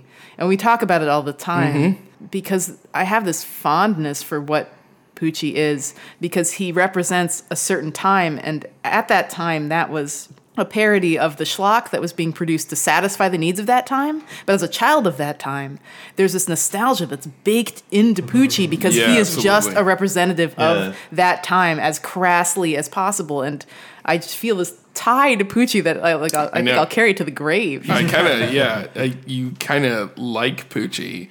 It's fun to watch it now and be like, ah, he's. I mean, his cartoon was terrible, but him as a concept, as a character, yeah, he probably yeah he sold Brillo pads. He probably you know he could have been on the front of something. But yeah, it's a super funny episode, and yeah, watching it again, honestly, it is true. Like I can I can feel like the pain and hurt feelings rad- radiating off of the episode as I watch it. It's like, you see people who are trying really hard at what they do, but they're also maybe a little tired and they feel a little insulted by the people who are they feel like they're being taken for granted and it's and you can really feel that within mm. the episode And it's, it's not one of those things where you see it and it's like, whoa, learn to take criticism, buddy. It's more like I recognize where this is coming from, and you know, Absolutely. it, it's it's you know it's okay. this as a fan only on the fan side of it it it informed me a lot as as a and, and when i returned to it it it makes me feel differently about being a fan every time. And i think it show t- took me through my emotions on it and also on the creative process and how it feels to create stuff. And I think too, Poochie. You know, one character I wasn't thinking of that is a Poochie. Like maybe the first one was Scrappy Doo. I think he's a real. Mm, They used to call. I think before a Poochie, they called them a Scrappy. This type right of additional. no it's true Stuff. Uh, i always think about that too uh, because i was born at the right time i was born in 1984 so i was born i was the kid who scrappy was targeting and I loved Scrappy. I remember like my older brother was like, "Uh, this one has Scrappy in it," and I was like, "Ooh, Scrappy! I don't like the ones that don't have Scrappy." And he's like, "Scrappy's terrible," and I'm like, "What? He's funny. He does all this stuff. He says puppy power. He's great." And then I grew up and found out, oh, everybody hated him. Like, but he worked on me. Your show is full of Scrappies and Poochies. It's true. I mean, I have a main character that's Scrappy. So yeah, He is Scrappy. yeah. Sorry, I had a last Steven Universe thought. You mentioned drawing the people into it. Like I still see in it. It seems like Ian's character just in the background of crowds. Like, Yes, Once but- once you're in the model pack, Yeah. Yeah, but we don't have Ian's character in a an animation writer's room listening to voiceover from characters that represent our yes, it's I don't know what not happened. as one to one. After I mean, after I left the show to work on OK K.O, after I left Steven Universe, people started putting me in the background way more. Oh than- yeah. yeah. Mhm. I remember oh my gosh, at a pitch once, Lamar drew this crowd that was just like lumps with little dots for eyes, but then drew Ian. just, it was just a crowd of strangers, and then you, and then put an arrow, and it said Ian. You're like, all right, well, this crowd has Ian in it. That's the most important thing to know in this scene. Uh, it was it was great. We all loved it. So we will do our plugs later. Everyone in this room that has a TV show, uh, please let us know what that show is and where we can find it. I am not going to say anything. Hey, so yeah, um, I'm Ian. You can follow me at, at IanJQ on Twitter. Uh, I have a TV show. It's called OK K.O Let's Be Heroes. You can find it on uh, the Cartoon Network, Cartoon Network app. Just Google OK K.O. the first and, uh, season's you'll on find Hulu it. now too, right? Yeah, Oh, first yeah. season's on Yeah, that's a Hulu. good way to watch that. You can watch that, and yeah, we also made a game called OK K.O Let's Play Heroes, which is available on what? What is? What can you get it on? uh, PlayStation, Xbox, and Steam, and then soon uh, we uh, Wii U. Wait, Vita? Is it uh, Switch is Okay. coming soon. Oh. Uh, and I'm Toby, and I work on the same show. Yeah. I'm Rebecca Sugar. Uh, you can find me. I'm Rebecca Sugar on Instagram. I do a show called Steven Universe. It's past seasons are on Hulu, and you can find it when it's on on Cartoon Network. Please don't miss the next bunch of episodes. Please, we worked really hard on that. Well, there's a movie coming soon, right? Yes, and there will be a movie. Was It's a TV, it's a movie for television, TV, movie. And it's amazing. Oh yeah, they've said they know what's going on. I was so honored when Ian and Toby did did our previous episode. I'm so happy to have you guys back. And like I, Steven Universe is my favorite show on TV. Oh, gosh. Like, it is the. It felt like the show made for me, and I just love every moment of it. So I, it was such an honor to have you on here, Rebecca. Thank oh, you oh, so much. That's such an honor to hear. So again, a big thank you to Rebecca Sugar, Ian Jones Quartey, and Toby Jones for being our guests on that episode. It was fantastic. It was a three-hour recording session, and we were all sweaty, but we earned it. We earned all of that sweat. So thanks again. Again, check out their shows, Steven Universe and OK K.O. Let's Be Heroes. You don't need me to tell you that though. Mm. They're so good. It's self-evident, people. Yeah, and if you still haven't started them yet, though, both of them are on Hulu, the first season, so that's a great place to start. On top of, you know, you can find it on the Cartoon Network app and the the newer episodes and in all the places you can buy shows like buy seasons like iTunes, Amazon, all that stuff. Mhm. And for the first time, OK K.O is on Hulu. It's been there for about a month, so in case you were looking for it before, it's now there. 52 episodes, and there's more to come. I'm guessing. Hopefully. Oh yeah, no, that's just the first season. They're already deep into season two on it too. Okay, so awesome. So yes, thanks again to our very special guest. As for us, we are supported by the Talking Simpsons Patreon. If you go to patreon.com slash talking simpsons, you can check it out and see how to sign up and support the show. At the $5 level, you can get every episode a week ahead of time and ad-free, and the same goes for our sister show, What a Cartoon. At that $5 level, there are so many bonus podcasts, dozens and dozens of podcasts you've never heard, exclusive series, interviews, so many special things we've done, and they all live on the Patreon and they won't go anywhere else. So please check it out at that $5 level. Henry, what are two of the most recent things that are on the Patreon and will never leave the Patreon that we've locked them up in the vault?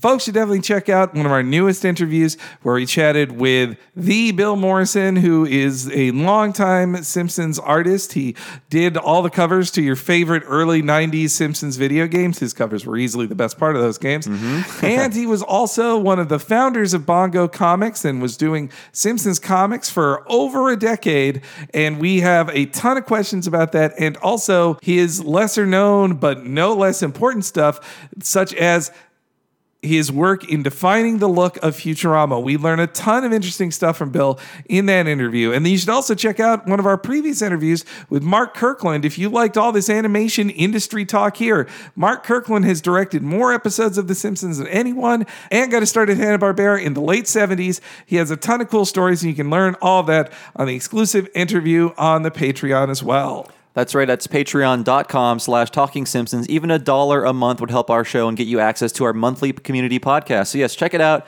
Patreon.com slash talking simpsons. We'd really appreciate it. As for me, I have been one of your hosts, Bob Mackey. Find me on Twitter as Bob Servo. My other podcast is Retronauts. It's a classic gaming podcast. Check it out at retronauts.com or look for Retronauts in your podcast machine. We've been doing this for almost forever, I think, since the beginning of time. So there's got to be something you enjoy that we've done. Check it out, Retronauts. Henry.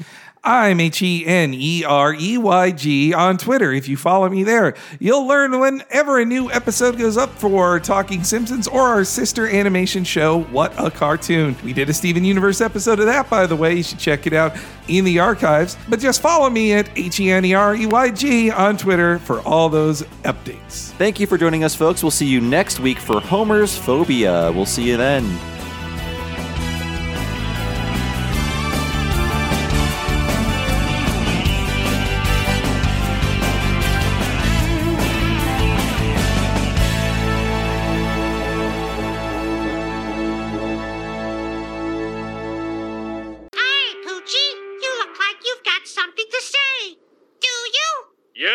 Certainly do.